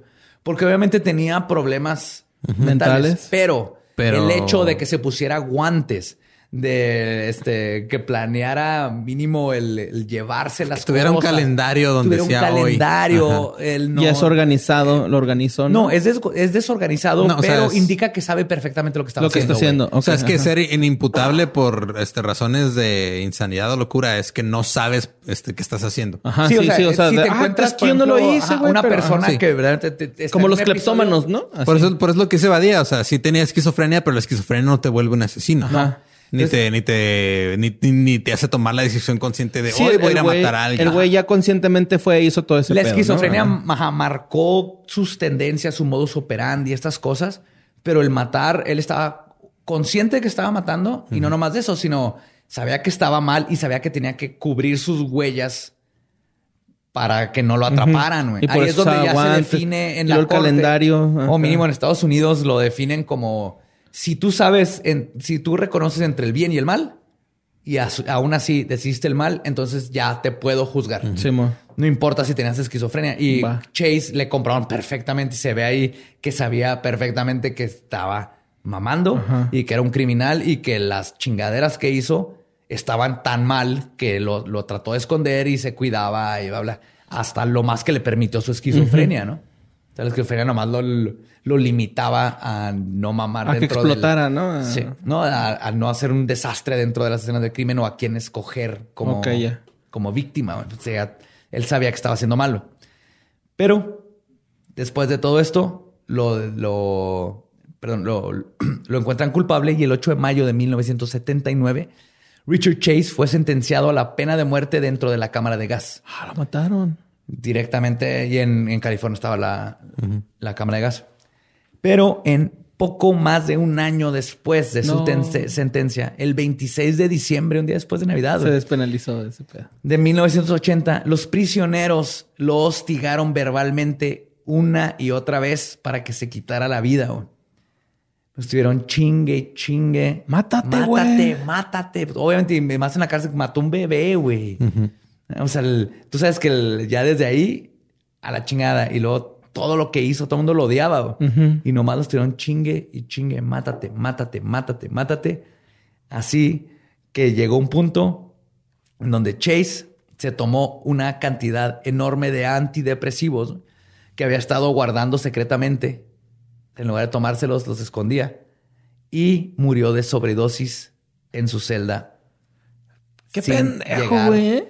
Se hubiera esperado, güey. Pues igual su, su última cena, güey. Está chida, güey, ¿no? Acá. ya es que esos güeyes tienen ese pedo, ¿no? Sí. Así que tu última comida, güey. ¿Qué es lo que quieras? Sí, oye, Chase, esto ya va a ser tu última cena y sabes que estás de suerte.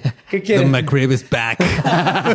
Oye, mm, tráigame un McRib y un smoothie de mm, intestinos de conejo, ah, dos cucharadas de proteína. Si eh, eso, si eso llegan a pedir, se lo concede, güey. El... ¿Qué? Así que tráeme un smoothie de conejos. Nah, Supongo que debe haber como ciertos hay parámetros, parámetros, ¿no? O pero, sea, pero sí he visto. De hecho, si googlean así, últimas cenas, hay un fotógrafo que hizo. Ah, todo. hay una bien padre de, una ruca que se este- comió una semilla de durazno, güey. Porque quería que la enterraran y creciera un árbol de durazno. Ajá, sí, sí, hay unos algo que piden langosta. Uno pidió nomás, ahí, ahí, luego los veremos, pues si en serie bien famosos que pidieron así de una pizza. Mm. O uno que no pidió nada. Unas saladitas con más- Bien chafa, güey. Es humano mínimo. O sea, Es una maruchan está de mal. camarón. La, la- la pena de muerte creo que solo funciona. ¿Y cómo se suicidó? Con las pastillas, ¿verdad? Sí, se tomó un chingo. O sea, cada vez que le daban sus antidepresivos, los sacaba. No se los tomaba. Ajá. Los la escondía lengua. y los iba guardando. Y llegó un punto donde agarró un chingo de pastillas, se las tomó y se murió. Fuck, güey, pobre güey. Y se suicidó. Pero y nada, es güey, esta pinche- historia. Sí, no, no, lo, lo que hizo es una barbaridad, pero viendo esto es donde nos damos cuenta a lo que puede llegar alguien que necesita ayuda psicológica, necesita. una familia, güey. O sea, es que ni siquiera tuvo es la que se fue el pedo, güey. Sí, güey. La fama Y es ve bien a lo que importante. llega. Fue una combinación de las tendencias de asesino en serie con un, este, una- un, Un trastorno, mental, psiquiátrico. psico- psiquiátrico. Y fue muy triste. Y pues esa fue la historia de Richard Chase, el vampiro de Sacramento. Así que si, si- si tienen amigos con trastornos mentales, al- háganlos sentirse seguros de poder ir con un médico y pedir ayuda. Y, de y- y es que y luego también luego pasa en, en ciertos casos que a veces la, mis- la misma persona que necesita la ayuda no está abierta a recibirla porque Claro. por algún Claro. por alguna cosa siente que o no se merece la ayuda o que no la necesita y creo que esa es de las partes como más difíciles de hacer entender a alguien de oye no es que neta sí Sí, de hecho, to- todo el tema de los, de los trastornos mentales es muy difícil porque, Sí, sí. eh, porque es, eh, es complicado. La mente humana es lo más complicado. Así que puede haber alguien que obviamente está, tiene un trastorno mental, pero él cree que no y no quiere ayuda y no va a dejar que lo ayuden. Sí, pues, o sea, es, lo, es lo que pasó en el, digo, en el caso específico con mi papá. Mi papá, él decía que él era una mala persona. Él, aun cuando ya tenía un diagnóstico, este, él decía, no es que, no, o sea, no estoy enfermo, soy una mala persona y por eso no merezco estar aquí. No, no, Ajá, o sea, no. y era... son cosas que no podemos comprender, que Controlar. Y él por Pero eso se, re- estar- rehusaba a recibir ayuda. Claro. Está- es complicado. Entonces creo que lo único que podemos hacer, lo- no lo único, lo principal que tenemos que hacer es estar conscientes de estos problemas, de estos trastornos, de que hay gente que necesita ayuda, hay gente que no sabe que la necesita, hay gente que sabe que la necesita, pero le da vergüenza. El punto es que estemos conscientes de esto para cuando te topes en esta con una persona Que se está- medio normalice. O que no, que se que normalice se más. super normalice, Ajá, más bien así sí. como- Ajá. O sea, fue más fácil que Chase la vez que fue al psicólogo por, por gusto. Le fue para haber que dicho se le parara, que se le parara, güey. Es que quiero que se me pare. se Pero me su mamá no le dijo, güey, ve porque estás parado de cabeza y comiéndote conejos, Ajá. culero. What the fuck?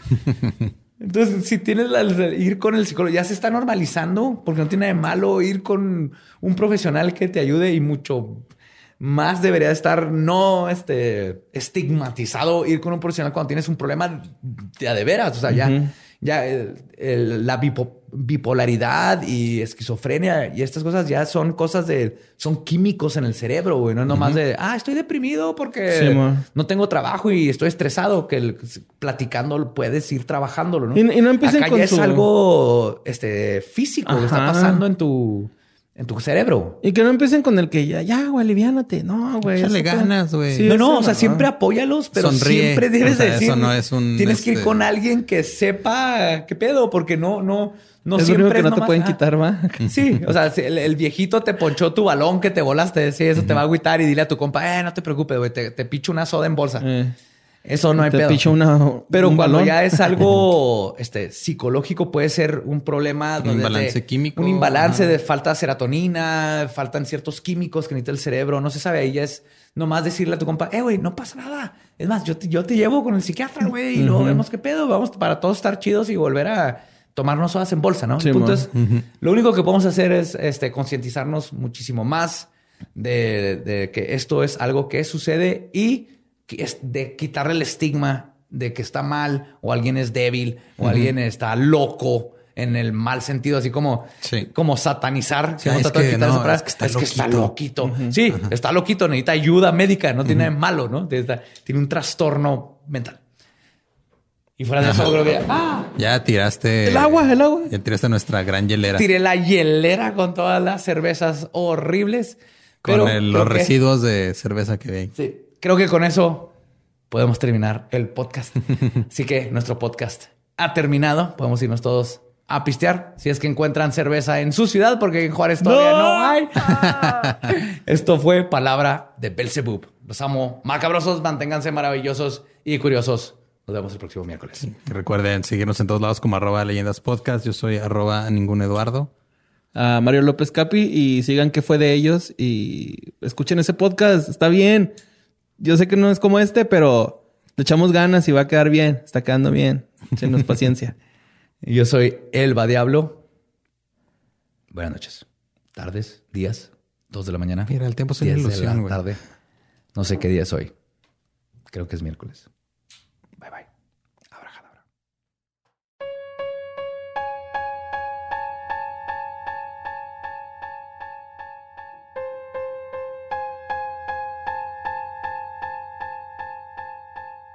Y eso fue el vampiro de Sacramento, Richard el Chase, el come conejos. Es- le deberían de poner cone conejo, come conejos, güey. porque si le pones un nombre chido como el vampiro de Sacramento, lo se la creo. Necesitamos que los periódicos empiecen a cagársela a esta gente. O come bebés. No, ese está más cabrón. Ese está más cabrón. No, necesitas ponerle así el, el pirula chiquita. Ok. Pa- ajá, Él no sí. se le para. Él no, se, le para, no se le para. Él no el se le para, asesino en serie no se le para, anda suelto. O sea, es que solito va a decir algo que, ah, Se va a ocultar, ¿no? sí, sí, sí. Ay, güey. Pero, en fin, este, mucha gente desde el episodio pasado nos está pidiendo que ah, hablemos de los videos que salieron de unos ovnis, que no sé si los vieron. ¿Tú los Sí. viste, sí. Los videos del año pasado. Los videos, sí, de- los vimos hace más tiempo, fue hace como dos o tres años que los vimos. De hecho, los vimos antes de que empezara Leyendas, güey. Estábamos aquí Sí, este, antes en, de una, Leyendas. en una junta de late night y tú me los enseñaste, güey. Yo me acuerdo que sí los vimos. Fue más tiempo, sí, Y luego me dijiste, no mames, ve lo que sacó el ex guitarrista de Blink 182, Tom DeLonge, a la luz. Tom DeLonge. Entonces, este. the closet. Hope it's not the people from above. Entonces, este, ok, para los que no saben qué pasó, eh, el Pentágono sacó a la luz tres videos que son en los que acepta que existen eh, objetos voladores no identificados o en este caso, este, Waps. WAPs, que son, ¿qué es? Unexplained Aerial Phenomena. Ajá, fenómeno aéreo no, no, explicado. explicado. O inexplicable. Entonces, estos videos ya estaban, este, o sea, ya, ya habían salido, pero ahora el Pentágono nada más confirmó que no saben qué es lo que está en el video. O sea, en resumen, el- salieron esos por Tom DeLonge y su Academy of Science and- To the Stars. To the Stars. To the Stars Academy. Ajá, of Esa Arts es, and- sí. esa es su banda. Y ahí sacaron este video de- que con ayuda de uno de los que estuvo encargado del proyecto, el último proyecto antes de lo que lo cancelaran, que era el Aerospace, este Defense, no sé qué. Era un programa que le metieron 22 millones de dólares para, porque todo el mundo sabe que hay ovnis, incluyendo los pilotos, son los que más los ven. Entonces le metieron lana, investigaron y este vato lo saca, se lo dio a Tom DeLong, salen los videos y la naval dijo, sí, sabemos y los pilotos saben. Y lo que estamos tratando de hacer es un como sistema burocrático de cómo se deben de reportar y bla, bla, bla. Sí, porque los videos en sí, la Marina en septiembre del año pasado dijo sí son reales. Sí. Lo único que hizo el Pentágono, que todo el mundo lo agarró y que "Ah, es que nos están preparando. No, lo único que hizo el Pentágono es que los revisó y lo dijo. Sí, aquí no hay nada confidencial. En otras palabras, no es nuestra tecnología secreta.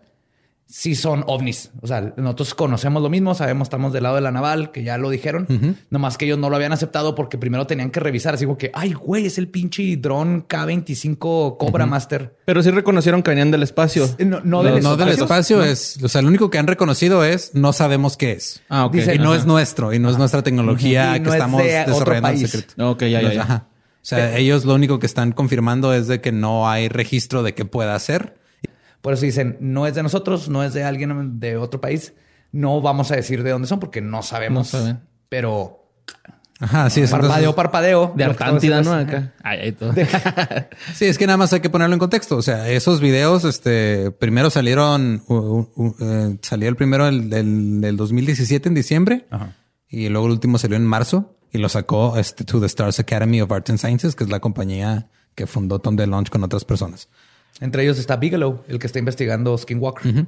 Entonces, ellos sacan los videos para marzo del 2018. En septiembre del 2018, la Marina dice, esos videos son genuinos, no están este, editados, no están alterados de ninguna forma. Son de nuestros pilotos. y es que aparte hay muchos pilotos que, o sea, ven y no reconocen, va, porque luego los tachan, o sea, como que los dan de Exacto. baja o algo así por el estilo. Sí, yo había sí. visto, ¿no? Yo el- una vez platiqué eso. O sea, la mayoría de los pilotos, si conoces a algún piloto o un familiar tuyo es piloto, pregúntale y te han, dado- han visto cosas. Pero ser piloto, tú tienes que estar psicológicamente muy bien. Entonces nadie se quiere arriesgar a decir, es que vi marcianos. Sí, porque te van a tachar de tu loco, licencia, pierdes de tu trabajo y- Pero Entonces los videos, este, o sea, son videos, a lo que voy es de que son videos viejos, no quiere decir que la semana pasada llegaron ovnis y luego, luego el Pentágono a- dijo. A, a traernos la vacuna este, del COVID. eh, sí, Cepillín está en lo incorrecto, no nos van a curar del COVID. Este, Jaime Maussan también, este, otra vez pecó de ser Jaime Maussan, empezar a decir de esos avistamientos es porque vienen a salvarnos o porque nos están preparando la NASA para. Qué triste, ¿verdad? Oye. Porque Jaime Maussan puede haber dicho exactamente lo mismo que estamos diciendo nosotros. Sí, pero Y se agarra de ahí. E informar a la gente, pero ya Jaimito, te amo, pero ya, está, ya cruzó la línea. Oye, nada, que los güeyes vienen a esparcir un veneno, ¿no? Así más peor que el COVID, güey. Algo así, güey. Acá hay enojetes. Vienen a traernos el nuevo Windows, güey. Están en las naves y pasan todos los updates. Es lo que nomás llega la nave a mandar el update a Windows y luego se sale, güey. Qué perro miedo, ¿no? Eso a mí se me dan miedo. Y el, y el programa que tú dices, este Badía, empezó en el 2017, se acabó en el 2012, porque... Al revés.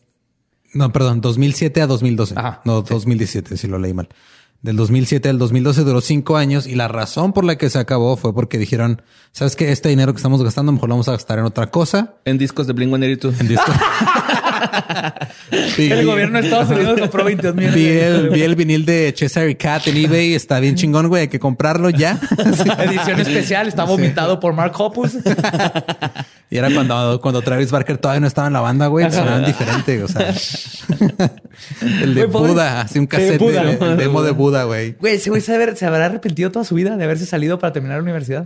Ah. El, el baterista original. El baterista no Yo creo que sí, güey. Yo sí estaría. Scott. Pero también este te- tenía problemas de adicción, ¿no? El güey era alcohólico mal pedo. ¿Ah, sí? Ajá. ¿neta? Sea, tú también tenían problemas con él por eso. Yo me quedo con lo que Entonces, dice o sea, fue parte de, o sea, como que el estilo de vida de tocar una banda Ajá. lo, o sea, lo hacía más propenso a, a caer en cosas de alcohol. Digo, eso es lo que tal vez lo estoy confundiendo con otro baterista, pero y por parte de eso se de- decidió salirse de la banda y regresar. Sí, una vez se queja porque Travis es una Es una riata, güey. Sí, güey. Este, ¿Te y- acuerdas cuando se cayó en un avión y luego salió quemándose y luego tocó un concierto? Con quemaderos de tercer grado. Lo salvaron los tatuajes, Sí, ¿no, güey? los Dijeron, güey. Sí. Y luego ahora tocó el, el- probablemente el mejor tributo a Nirvana que ha pasado en los Qué últimos años. eres. Dejó En llamas me lo imaginé tocando, cabrón. Pues eso pasó. Es que eso, lo que pasó es que iba, iba practicando este en, en el avión Travis y estaba practicando tan tan cabrón que el avión se salió de tiempo y se cayó. Y yo acá, neta. Pero bueno, este nos desviamos bien cabrón del pedo. Nada más es hay que poner en contexto las cosas. Sí, qué chingón que hay, están aceptando que hay evidencia de objetos que no pueden explicar. Objetos voladores no identificables. Algo que sí dicen es sí parece que, se- que vuelan de forma inteligente. Nos están diciendo que adentro viene un extraterrestre. No son intercambiables ovni e- y extraterrestre. No. Extraterrestre o entidad biológica extraterrestre. BE. Esa es una personita de otro planeta y un ovni es una nave voladora o Sí. un objeto volador. O sea, lo que voy es de que hay que, hay que poner todo en su contexto y no caer en un Jaime Maussan de sí, a huevo, yo les dije, tengo toda mi vida diciéndoles y no me hacen caso y ya vienen los ovnis y, y llevar y vamos a curar a toda la gente de Sí, no. Ah, la, la gripe aviaria. No, o sea, no. Lo que sí está padre y así todos los, los molders y exfilianos oyes hecho eso y dices qué padre que mínimo ya el, el- el gobierno se está abriendo más a decir si este fenómeno existe tan cabrón que le hemos metido millones y millones para investigarlo. Oigan, y luego también mucha gente estuvo diciendo que a lo mejor era así como para tapar algo, ¿no? Cortina de sí, y no, pues ya viste que viene desde hace. Sí, viene desde antes. Sí, fue lo que cuestionaban algunos. Era, ah, no, es que los quieren distraer por lo del coronavirus. Los quieren distraer porque les están robando líquido de, de las rodillas rodillas. a la gente en Ecatepec, pero no, no, Sí. no es por eso. No, de hecho, me da risa porque siempre dicen es que nos quieren distraer. Y así, si, si te das cuenta que hay como 20 mil personas vieron este video y están hablando de este video 100 mil y hay de, de 6 billones de personas que ni cuenta del pinche noticia de los ovnis. No es una buena distracción los ovnis. Al menos que si se apareciera uno y todos lo viéramos. Ay, güey, no y nos mames, trajera el no. nuevo update de Windows 16. Ay, cállate. A traer guerra. van a volver, van a regresar Windows XP. No, no, es que blasfemar. suena- Eso es blasfemia para Lolo. No, sí o estaba sea- de la verga el XP. Eh, Digo, es, es que suena, o sea, estás aplicando al de la música era mejor en mis tiempos para sistemas operativos. No, no, el XP estaba de la chingada. güey. De hecho, era una broma con la ironía ahí puesta de que el XP estaba. Nos van a traer También Win- el Mi. Nos van a traer el Windows Millennium Edition. Ese era el peor. Sí. El 7.0, ¿no? Que también estaba medio feo. ¿O cuál era? Ese no existió. No, ¿No? 9.1. No es cierto. 9.1, ya no, o sea, fue, pasó de Windows 3.1. Vista, güey, Windows era el Vista 95. 3.1. Ajá. El Windows 95. Vista también. Muy- sí. Ah, eh, o sea, ¿en qué punto del encierro estamos que estamos hablando de sistemas operativos con nostalgia? es extraño. Ay, los extraño. Llorando, güey. Es que Pinche Joe.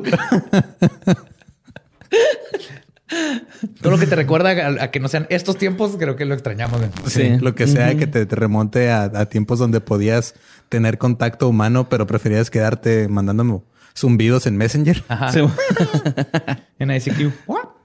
Sí, pues está bonito. Ah, pues en fin, este, entonces qué chido que hay videos y que aceptan que son reales, pero tómenlo con calma. Sí, lo, lo único que aceptaron es que esa chingadera existe, pero no sabemos qué es. Básicamente.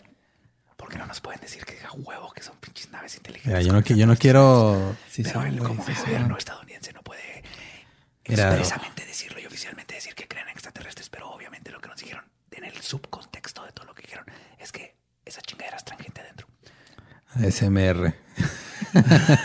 ASMR. ASMR conspiranoico, güey. Es el- esa madre es la que nos va a llevar en realidad al estrellato. El ASMR conspiranoico. Así es como empiezan los cortometrajes de bajo presupuesto, así con una voz. Sí, nosotros sabíamos que existía. y lo descubrimos después. Sí, así ASMR conspiranoico, así de que eh, el combustible de jet fuel. ¿Cómo es el combustible de jets? Ah, sí. Combustible de jet, combustible de jet. El hierro forjado. Por tanto, el 911 fue un golpe interno hecho. El COVID no existe, es un invento del gobierno para robarse el líquido de las rodillas a la gente. ya vámonos con. La cura del COVID la tiene Bigfoot, pero se está esperando Bigfoot. que suba de precio. Perfecto. Voy a trabajar para Pfizer, Sí, Bigfoot. y ¿no? Bigfoot cobra, cobra en, cubre- eh, cobra en líquido de rodilla. güey. Entonces, ahí está la conspiración. O sea, no se la están robando para venderla, la está robando para La darle bebe. como 16 Se la bebe. litros, que es lo que pide Bigfoot. Ajá, para darnos la cura. Que la tiene O sea, ahí digo, en su, en su bolsita junto con Honestamente, su creo que, creo que como está el mercado actual, el líquido de la rodilla este, vale más que el petróleo ahorita. Sí. Sí, güey. Whoopsie. ¿Quién iba a pensar que Cualquier otro líquido sol vale más ahorita así? que la gasolina, güey. Sí. ¿no? La cerveza, güey, la líquido de rodilla y el agua. Y el agua. Esas son tus prioridades. Sí, güey. Esa líquido rodilla, agua. En ese, en ese orden, güey. Muy bien. Bueno, Creo que estamos pues bien. muchas gracias por escuchar eh, y por seguir en el encierro con nosotros. Nos queremos un chico. Los amamos. Abrajadabra. Hey, ¿qué tal? Soy Lolo de Leyendas Legendarias y les quiero dejar un pequeño adelanto de nuestro nuevo podcast. Estás escuchando El Dolop, parte de All Things Comedy Network. Este es un podcast de historia americana en el que cada semana yo, Eduardo Espinosa, le contaré un suceso histórico americano a mi amigo José Antonio Badía, que no tiene idea de qué se va a Ok, lo bueno es que el tema. No, lo bueno es que nada más te trabas cuando lees, ¿verdad? Sí, O sea, sí, sí. No, no cuando voy a decir una línea que he dicho ya como cuatro o cinco veces.